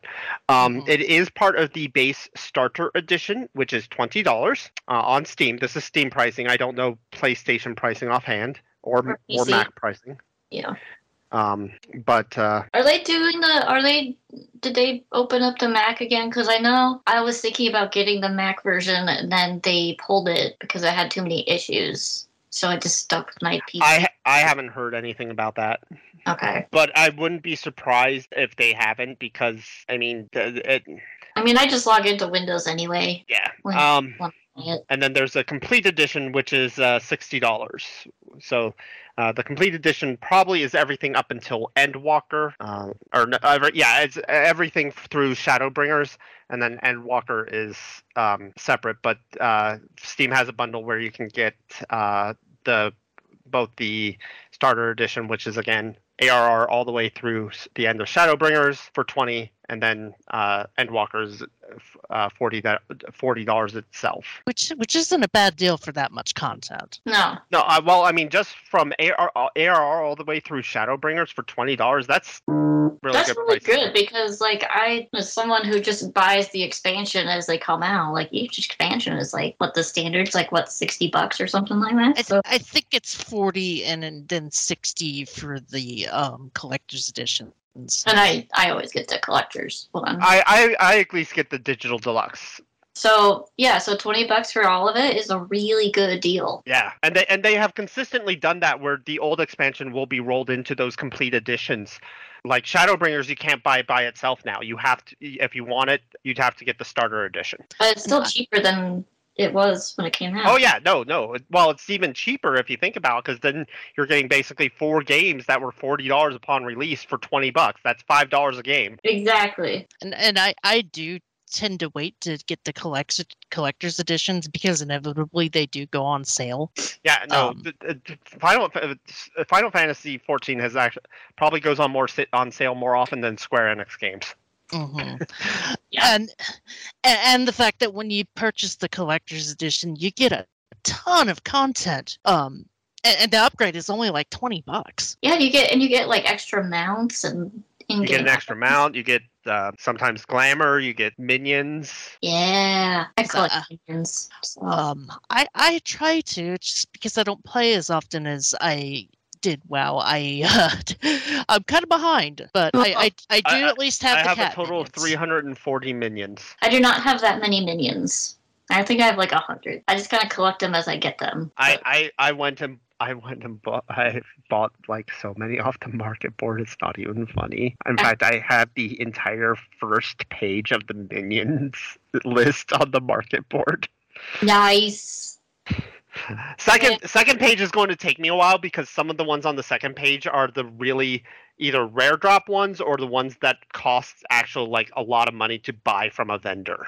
Yeah, so I don't have any of the super expensive ones. I'm trying to save up money again to buy a house that I will not try not to lose again. Yeah. I will admit House I've been standing in my house for most of the show just because of the fact uh, I didn't Uh, want to lose my house.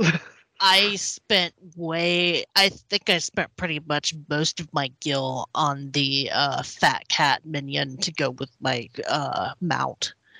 Nice. Um, because I, I finally got I got impatient. I was trying to get it legitly through the, the uh, retainer fishing or teaching my retainer fishing, and it was just taking so long.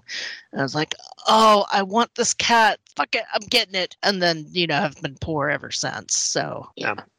I, I have been down to like uh, so very recently I was down to about a thousand gil in my name. Um, just honestly, just do your roulettes, do the challenge log. You can rack up money pretty quick. yeah. Quest, side quests can get you so much money. Well, I don't have any left. Oh, yeah. I have no side quests left in the game. um, when I was in my full throes of, of playing, like every weekend, I had a spreadsheet where I, I would sit there in my apartment and go um, uh, write down the prices of all like the different crafting materials and stuff, and then go out to the auction board and try to calculate like what the big selling crafting item was for that week, and just buy 99 of them and put them up on the auction house at a at a um, jacked up price Nice.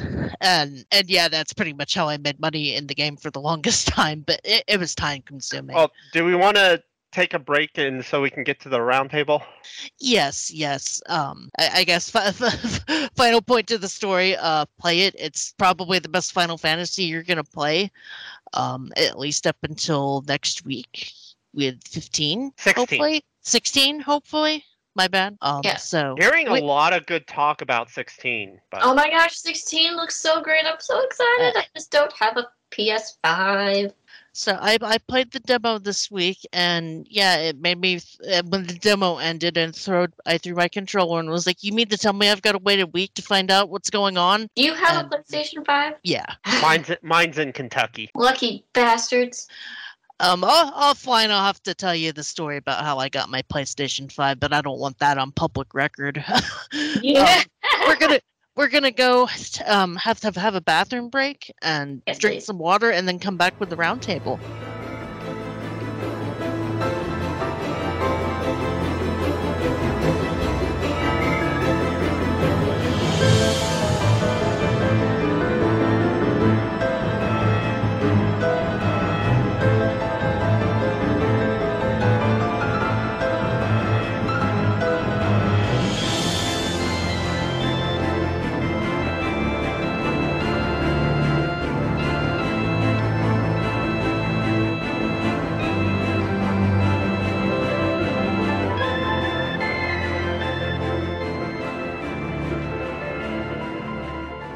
welcome back to RPG Backtrack. You, you, you sat through the entire story summary, albeit a bit abridged at uh, a whopping two hours.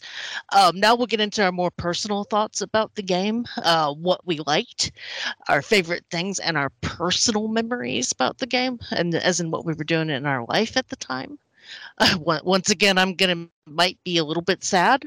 Uh, but we'll get to that in a second. First, um, your favorite new area? I have a favorite new area. It's the Sea of Clouds. Yes, I love it. You're just like on these islands in the clouds. I, I like that area a lot too. I think I'm gonna pick that one. Um, It's um, it's just so different than the the rest of the like the new areas. And Well, like, except for islands- the chur- the churning mist was also up and up on islands in the sky too. yeah, but the Sea of Clouds was like prettier. I will agree with that. Yeah. Um, as much as I hate the Moogles from Final Fantasy XIV because of the churning mists, I I love the churning mists. Um, not because the zone itself is pretty. It's a very it's very bleakish because the islands are kind of like deserty looking. Because, but yeah. I love the that. I love the the architecture of the buildings because it was supposed to be like this mixed um, area where humans and dragons used to live together. Oh so- right, yeah. So like and and the place where uh House Frogger is is like this just huge almost temple looking building and it is just beautiful to look at. um uh, uh, Adidimium, I I also and I I don't know the name of this area. You'll have to tell me the one with the big tower I was talking about earlier. Um, where you, I think, where you met Her- Hraesvelgr for the first time. Uh Vid Vidafner. The Daphner, yeah. Yeah, uh, that that is uh, Dr- Dravanian hinterland, or no, sorry, um, Dravanian, uh, sorry, Dravanian forelands. Okay.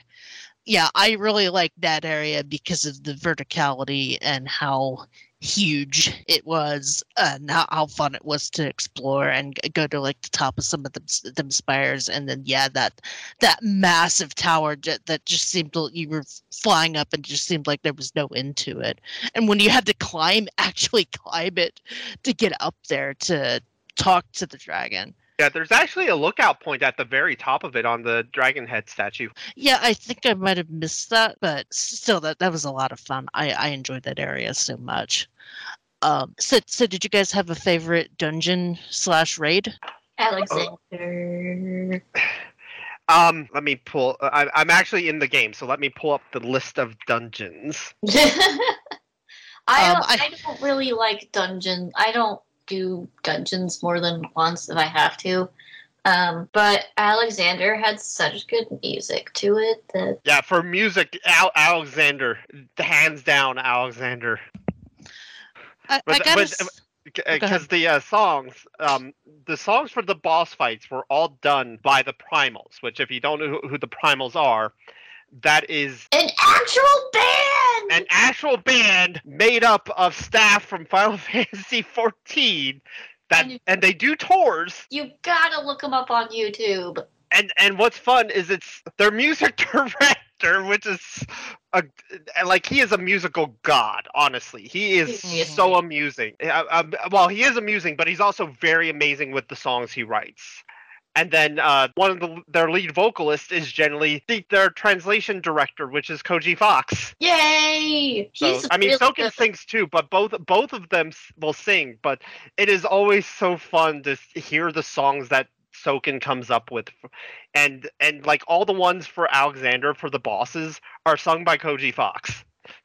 And I mean, once again, not not to shit on WoW because uh, WoW has some amazing music, but I mean, I don't think it holds a candle to some of 14's. I I feel like when I- I feel like when I'm playing 14, I don't tune out the music nearly as much as I do WoW. Well, part of it with WoW too is.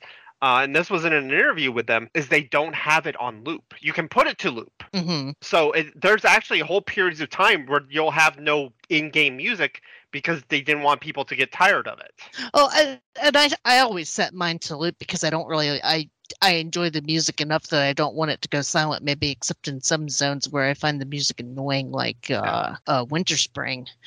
But um, as and and I mean to me, no no single song will ever be as awesome as Totems of the Grizzlemaw or uh, Invincible, because um, because those are my two favorite WoW songs. But uh, Final Fantasy music just it hits that- different. I mean, not and not and just there's the a, and there's actually a ton of memes uh, about the difference between WoW's music and Final Fantasy 14's music. There's a lot of different memes out there about it, about when the music hits when you're doing the bosses. Mhm. Um, my personal favorite, uh, one of my personal favorite memes of all time is a Final Fantasy 14 meme. Is have you heard Lahi?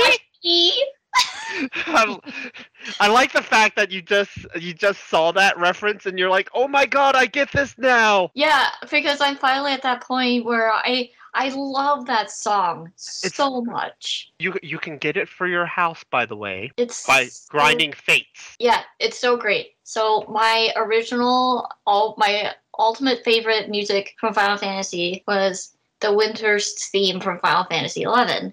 I could just play that on loop all day and never get tired of it. It's just so nice. And then I got to Shadowbringers in the zone with this new music, Lahi, and it's so great. And then It's it's it's two and great. two together until much later, and I saw a meme, and I was like, "Wait, I get it! I get the memes, Wahi!" but it's so great. It's very much different music from previous expansions. Yes. Now, as far as um the style of the um the dungeons, uh, my favorite dungeon as far as looks and appearance is Sohr Khai. Uh, Sohr Khai is the dungeon you go and fight uh, Hez Frogger in to prove your worth to him. Oh yeah, So I think the design of that dungeon was very interesting because you're basically going through like one of these ruined cities from the time when dragons and humans lived together. as far as me for for um, dungeon aesthetic goes, uh, I like the library. the I- I library was really cool. The great thought that- was it the Google Great Google? The Library? Great Gubal Library, which is a reference to Final Fantasy V. Mhm. I did not. Play. Um, unfortunately, it's been so long that I don't really remember a lot of the play mechanics of the dungeons and stuff, so I can't really. That has point one at of the worst boss fights in Heavensward. Oh, The the library the library. Yeah, Bibliotaph, the book that summons ads that require multiple people to stand on uh, Oh, was that you had to stand on certain places? Oh, I remember now. I died so many times. I got the raid wiped or the party wiped. Yeah. Yikes! A lot that that if you don't have people who know that fight, it's a very hard fight. But the dungeon. Or if you pretty- or if you have like three people all running in the same direction, not necessarily in air because they know the fight. It's just they didn't coordinate who goes what direction. Yeah, that was the hard part. Is that like okay, everyone pick a thing, and I was just like ah. And so I'd like dr- I'd like kind of like musical chairs where you're, you're all try you know all running frantically trying to get on the things, but Yeah, yeah, yeah, oh, Yeah. that's terrible. yeah. I don't know if they've. I don't know if that fight's been redone because as as they meant as we mentioned, uh, they are redoing a lot of dungeons. Uh, from Heavensward, and I think they're starting into Stormblood soon because they plan to try and redo most of the dungeons to fit the new um, the new ability to take in those NPCs, the trust system, Oh, okay. Oh yeah, to basically allow players to be able to solo. I did that for the first time like last week. I was able to do a Shadowbringers dungeon with trusts, and I Yeah, did, it. Shadowbringers was the first dungeon that allowed it. and I was like, wow, this is cool. I like this. And you got to it shows you what their jobs are. Mhm, And and if you watch them, they um unf unfortunately doing those doing a trust dungeon is always going to be slower than doing it with players Yeah. because players like we players will still attack when mechanics are going off, whereas the NPCs will stop and they'll but you can see how the mechanics work because they will run to the right spots. Yeah, I actually really like that because I'm just I one of the reasons why I don't do dungeons all that much is because it's very stressful for me as a white mage. But I love playing white mage. But I also don't like getting yelled at by people if I don't do the right spell at the right time. And so doing dungeons with trust actually allows me time to like breathe and like work on my own mechanics as a white mage with trust that will actually just go and do their thing. And the cool thing is is that they don't step in AoEs. Um, if if you ever feel bad about getting people yelling at you, Noodle, um, I only learned like very very recently that limit limit breaks were uh like shared. Oh So- yeah. Oh, So I I was doing I, I- tried to do my da- damage to, to take out a boss and I got yelled at very bad by a group that was like I can't believe you used that that should have been saved for the healer and I just ki- I mean I just kind of got quiet I didn't even type anything. I never was so- used. I never used the limit break. I I was So, so limit uh, limit breaks are very tricky things. Most of the time in the dungeon, you're going to save it for a DPS. Um, there is a pri- DPS priority for limit breaks, by the way. yeah, I just so- never use it. Well, so uh, again, this is dungeons. So, and uh, the priority is if you have a melee, because usually you save it for the last boss. Me- a melee takes priority over a physical range. So, you know, samurai, ninja, whatever, they take priority over bard, machinist, and dancer. Because they dance, because um, melee, uh, physical melee will deal the most target to a single target, the most damage to a single target on a limit break a physical range DPS does a giant line attack, and then magical DPS, so red mage, black mage, so forth. Theirs is a giant AOE. and then white mages is just pretty much um just healing everybody. Everyone just gets full health. And uh, well, it depends. So level one and two, it does heal. Level a level three limit break for a healer will do a mass res. Oh, does it do the mass? I thought it was just the healing. No, a, a level three limit break for a healer will do a mass res as well. Okay. So that's how come, uh, like, if but you usually save those for raid instances. So like either alliance raid or uh, normal raids because yeah, I fact. don't really do a lot of those. I usually just stick with smaller dungeons. Well, you should only for story, but I, you know me. I if you ever want to do them, I will be happy to go in with you, so you at least have someone there who can back you up. Yeah, backup white mages are great. Well, I won't be a white mage, but I'll be a I res mean, mage. healer, Yeah, I, you know me. I will always be a res mage, res mage. or or I can I can actually play. I mean, I can I can res one person very quickly with my swift cast and then raise. Oh yeah, no, I I have I have that. I have that I have, and then I can heal myself and raise someone else very quickly. Yeah, like, well, That's actually what we do. Um, anyways, um, so uh, ta- um, the tank one just uh, you know it reduces damage everyone takes. The, the more the higher the limit break level, the more damage it absorbs. There are some very specific bosses that require a tank limit break. oh yeah, Oh, okay. the one shot kill bosses probably, huh? Alexander, Yeah. like final stage Alexander. There is one thing where you uh, a tank will need to use a level a level three limit break. So there, as I said, there are very specific boss bosses that require a level three limit break from a tank be- for damage absorption. Alexander being one of them. So, um, but uh, what's cool is each class, if it's a level three limit break, has a different look to the level three limit break. That's cool. Yeah, so like um in the case of a like level one, level two, they look the same across the board. But as an example, um, Dan- Dancer has one where they dash forward because remember it's a line, so they dash forward, you know, and it's basically a bunch of slashing moves that look like uh, like rose petals almost because uh, you know because of the fact they're dancing with their chakrams through through a line. Mhm. Whereas if you're a mach- if you're a machinist, they pull out they pull out a giant laser turret that Yeah. flies into the air and just laser beams down a line. Lasers. Yeah, that that's why I I mean I like using it for soloing so much just because I'm No, I'm no, tr- no. You do, you don't have this except as a level three limit break. Oh, okay. This is literally their level three limit break. Um, Bard does like a giant arrow storm that goes down a line. Uh, Black mages summon an actual meteor. I've seen Not that one. That one's cool. Yeah, red mages just blind you. Red mages is the most is the brightest limit break in the game. I don't know. My my holy can pretty much blind people. Yeah, uh, l- l- trust me, Hol- holy can blind people. Level Yes. three limit break from a red mage is bright is worse. Oh, And have three having three of them go off at once. that's fun. Your eyeballs have now melted. we did that once. I was in. Um, I, I was actually I was actually one of the red mages on this. Uh, so this was during uh, um, Stormblood when red mages had come out. I had gotten into uh, the um, the Sky Pirate one, and we were doing the last one, and we were up to Diablo, who's the last boss, and we're like, okay, all three. Do we have a red mage in each party? Sorry, and uh, so, uh, we're like, yeah, yeah. So okay, everybody got LB3. It's like, yeah, I want all three red mages to do their LB3 at the same time. Yeah. We did, and and we all did. Although uh, I think mine was a little delayed, but we managed to get them all to go off very, very close to each other. And the comments in chat were like, "Oh my god, my eyes!" Because it is literally the whole screen will turn white for a moment. Just uh, hope you don't have anybody in your, your group that had epilepsy. right. Yeah, th- I, unfortunately, I mean, it, it, it, yeah, that's why I say goodbye eyes. There, you have no eyeballs left after that one. You, you are now blind. Yeah. Um. So, So, so, sorry, I was gonna move us along. I was about to too. Okay.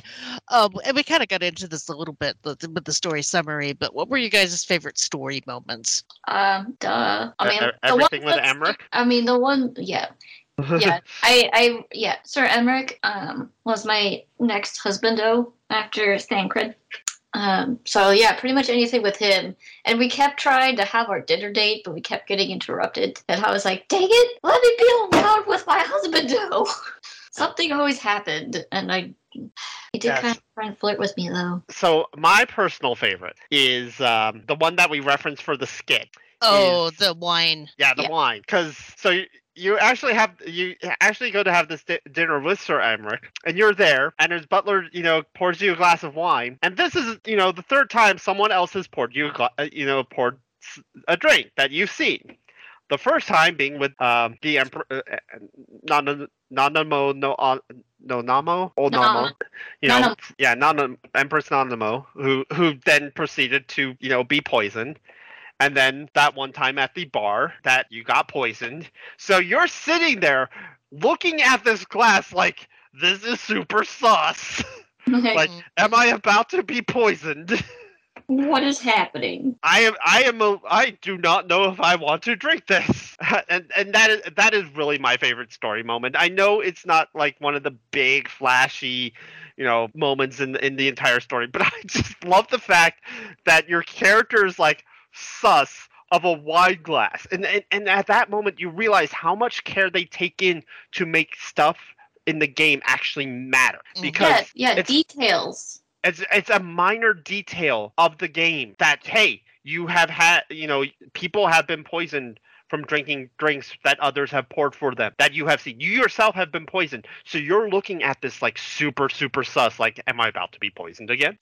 And to me, those little those little moments in an MMO are just as important as as the big epic story moments.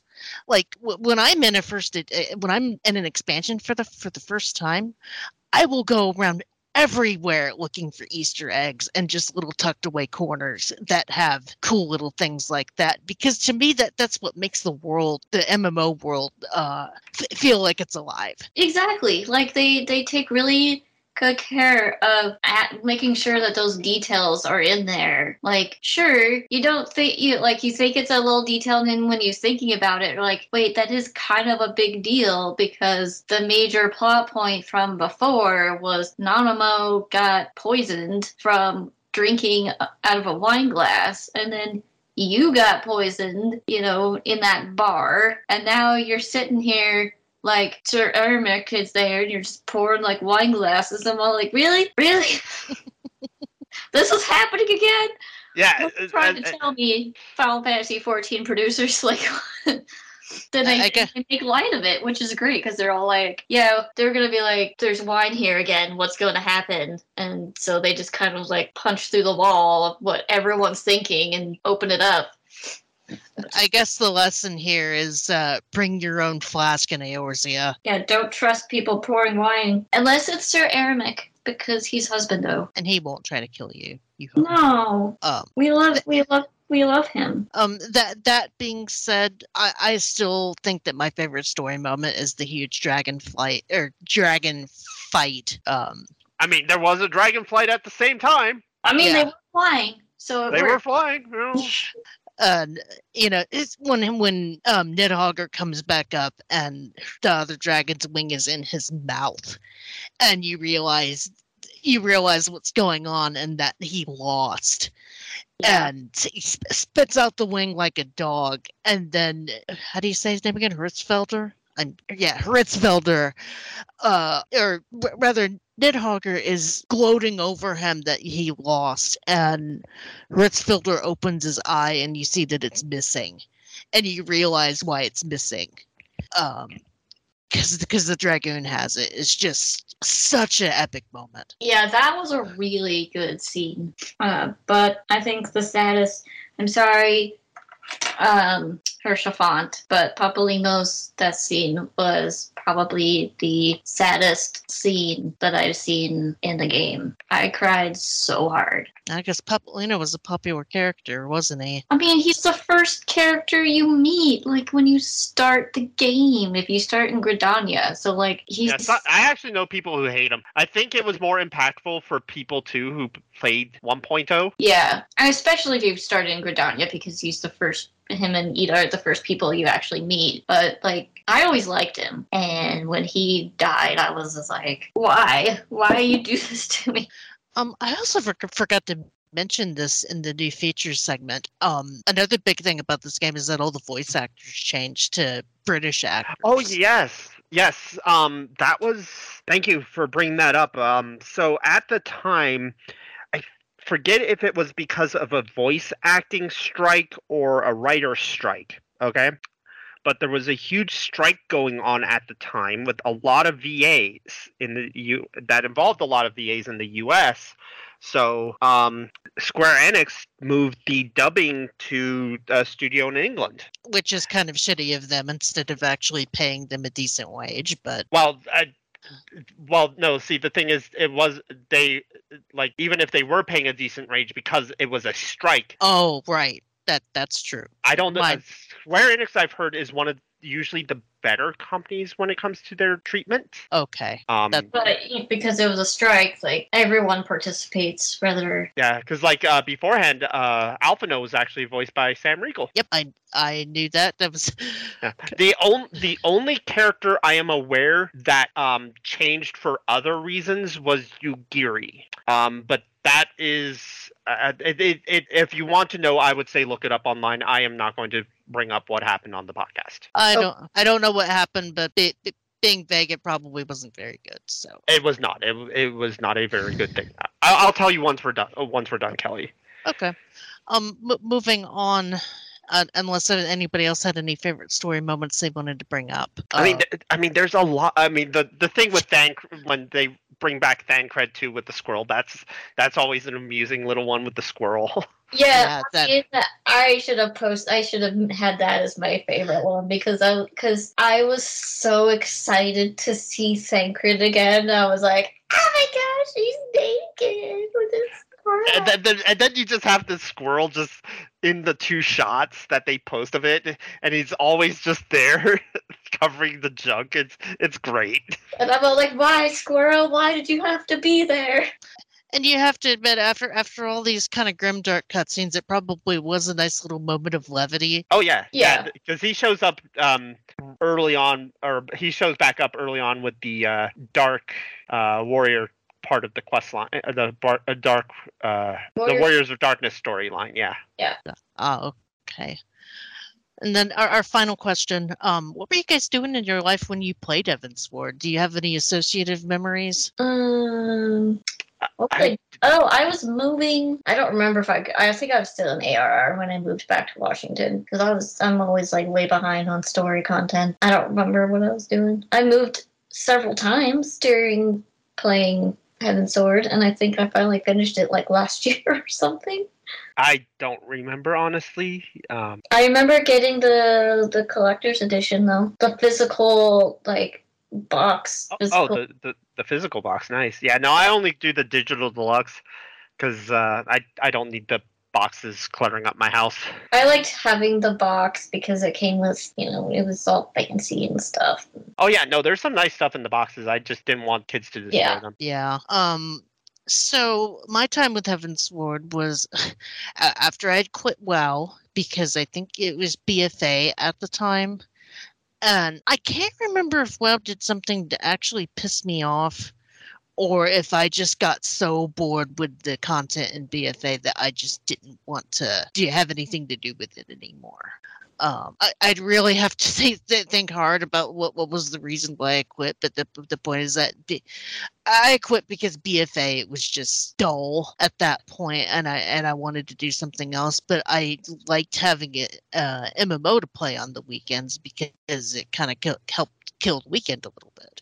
Uh, so I was like, you know what, I, I'm gonna get back into 14 because I finally have a PC that can run it now for the first time in my life, and I don't want to have to deal with trying to play on a play on the console because uh, as much as I prefer console gaming to PC gaming, it is hard to play uh, MMO on, on on the PlayStation, especially since the text size, even at its biggest, isn't that great, and I don't see very well. So that, that's what I was doing. Um i don't really remember much beyond that other than t- telling chris what i was doing and he, and i was i was being very frustrated with the having to finish the story content for arr before going into the expansion. And chris was like no but it's so good. The story is so good. It's like i know but i want to go to the new expansion and fly. Um but but ultimately chris was right. The the the, the stuff in between was very good and it was a very good setup for uh, bringing you into Ishgard. Um, I forgot to mention I, I like Ishgard as a zone too because I really like win- winter zones in in MMO and games in general. And I like that Ishgard was just very snowy. I like that too. I really like the snowy zones, and it looks and it seems very um, realistic as opposed to other snowy zones that I've seen in other MMOs. It's just kind of it's it's more actual like the cities when it's snowing. It's actually looks like it's real snow. Yeah, and it, it always makes me want to get a hot chocolate. Yeah, I spent a long time in Coerthas, so Uh, well, Coerthas uh, and ARR is like one of the zones you go, uh, you stay in the longest. I always felt. yeah, I was there for a long time. I, I was there too. God, ha- having to do the uh, constantly do that one chain of um, what are the world quests called again? Fates. Fates. That that chain of fates that leads you up to killing the dragon, which was like the best way to level at the time. Yeah, I, did, I remember staying there just doing fate after just fate grinding for a long time. Now, at least they've, at least in newer expansions, they've realized there is an issue with fate grinds, but as a discussion for a different expansion. So I think we're ready to put a bow on this expansion. Um, it, it's really neat seeing uh, 14 go from being just a laughing stock to having one of the the best expansions out of the gate. Um, and see, seeing how much people enjoyed it and how, how it was really kind of a step up in their writing skills. Yeah, Oh, well. I mean, that's because ARR uh, did not have like it had writers, but I don't think they were like as like skilled at, and I think they uh, after with the Crystal Tower series, they actually got an act, they actually hired an act, like writer. And since then, they've had a more cohesive writing team to why their the story has kind of gotten better with the expansions for the most part. Yeah, so uh, next next year we will get into Stormblood, and um, I've heard mixed things about it. Some people like it, some people find it boring. The beginning of it is like the first half of it, I would say, is just really slow. And I have a theory on that, and I will go into that next year. Yeah. I will, of course, be back. I mean, Stormblood is good. It's just start like it just starts off very very slow, and I just I was actually getting frustrated with how slow it was. Yeah, it is, it is a very slow start to the expansion. Um, and as I said, I have theories about that, and I will share them next year. And and as as far as we know, the, the slowness just could have been because you know we came off of the, came off of the high of this great story, and when you come off a great story, other ones don't seem as good. At least is my theory. But um, I, next, so in a couple of weeks, we are going to get into WoW's first expansion. Um, the when I actually started playing, because I did not start in vanilla, I started in TBC, aka the Burning Crusade. Um, and I've I've got a lot of fun stories about that that we can get into. We'll probably have another two and a half hour podcast. I'm sorry.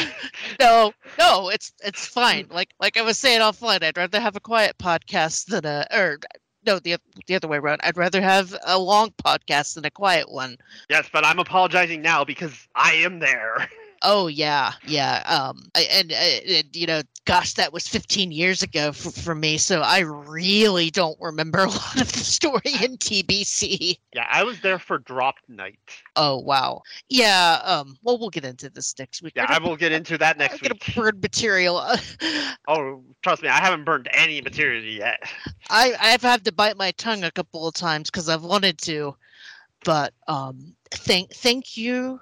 Noodle and thank you Tam for showing up. I do appreciate it because, um, like I said, it's it's been a hot minute since I played this expansion, so I, my memory wasn't where I would like it to be with some of these shows. I'm, I'm sorry for kind of s- s- steamrolling this show, though. Eh, You it, it's appreciate fine. it because we both don't remember things. Yes, Oh, I'm truncating a lot, and I'm sure there's stuff that is kind of important that I'm forgetting. I think I touched on most everything kind of major, though. Yeah, from what I remember, which isn't a lot except for, you know, what we talked about. So who else do we who do we have on the next show? I've got you, Tam, and Dalendar. Okay. Um, I couldn't remember who on staff played TBC. It was Wowhead. I'm sure there's a few others, but it, it sometimes it's always catching the right people at the right day off or something. Yeah, I'll have to put out a recruitment um to see if we can get anybody else. Just um, because the more people, the more fun. Oh Uh, yeah, and and of course, uh, even though he's not here, thank you to my podcast partner Matt. Matt, who's going to be editing the show um, on vacation, pro- probably using it as as an excuse to get away from the kids. Because yeah, ki- kids plus car trip. I can only imagine the the pain he's going through right now. Yeah. Um, but but thank you, dear listener. We shall see you in a couple of weeks. I hope you have a wonderful rest of your day, and we'll talk to you later. Bye. Bye bye.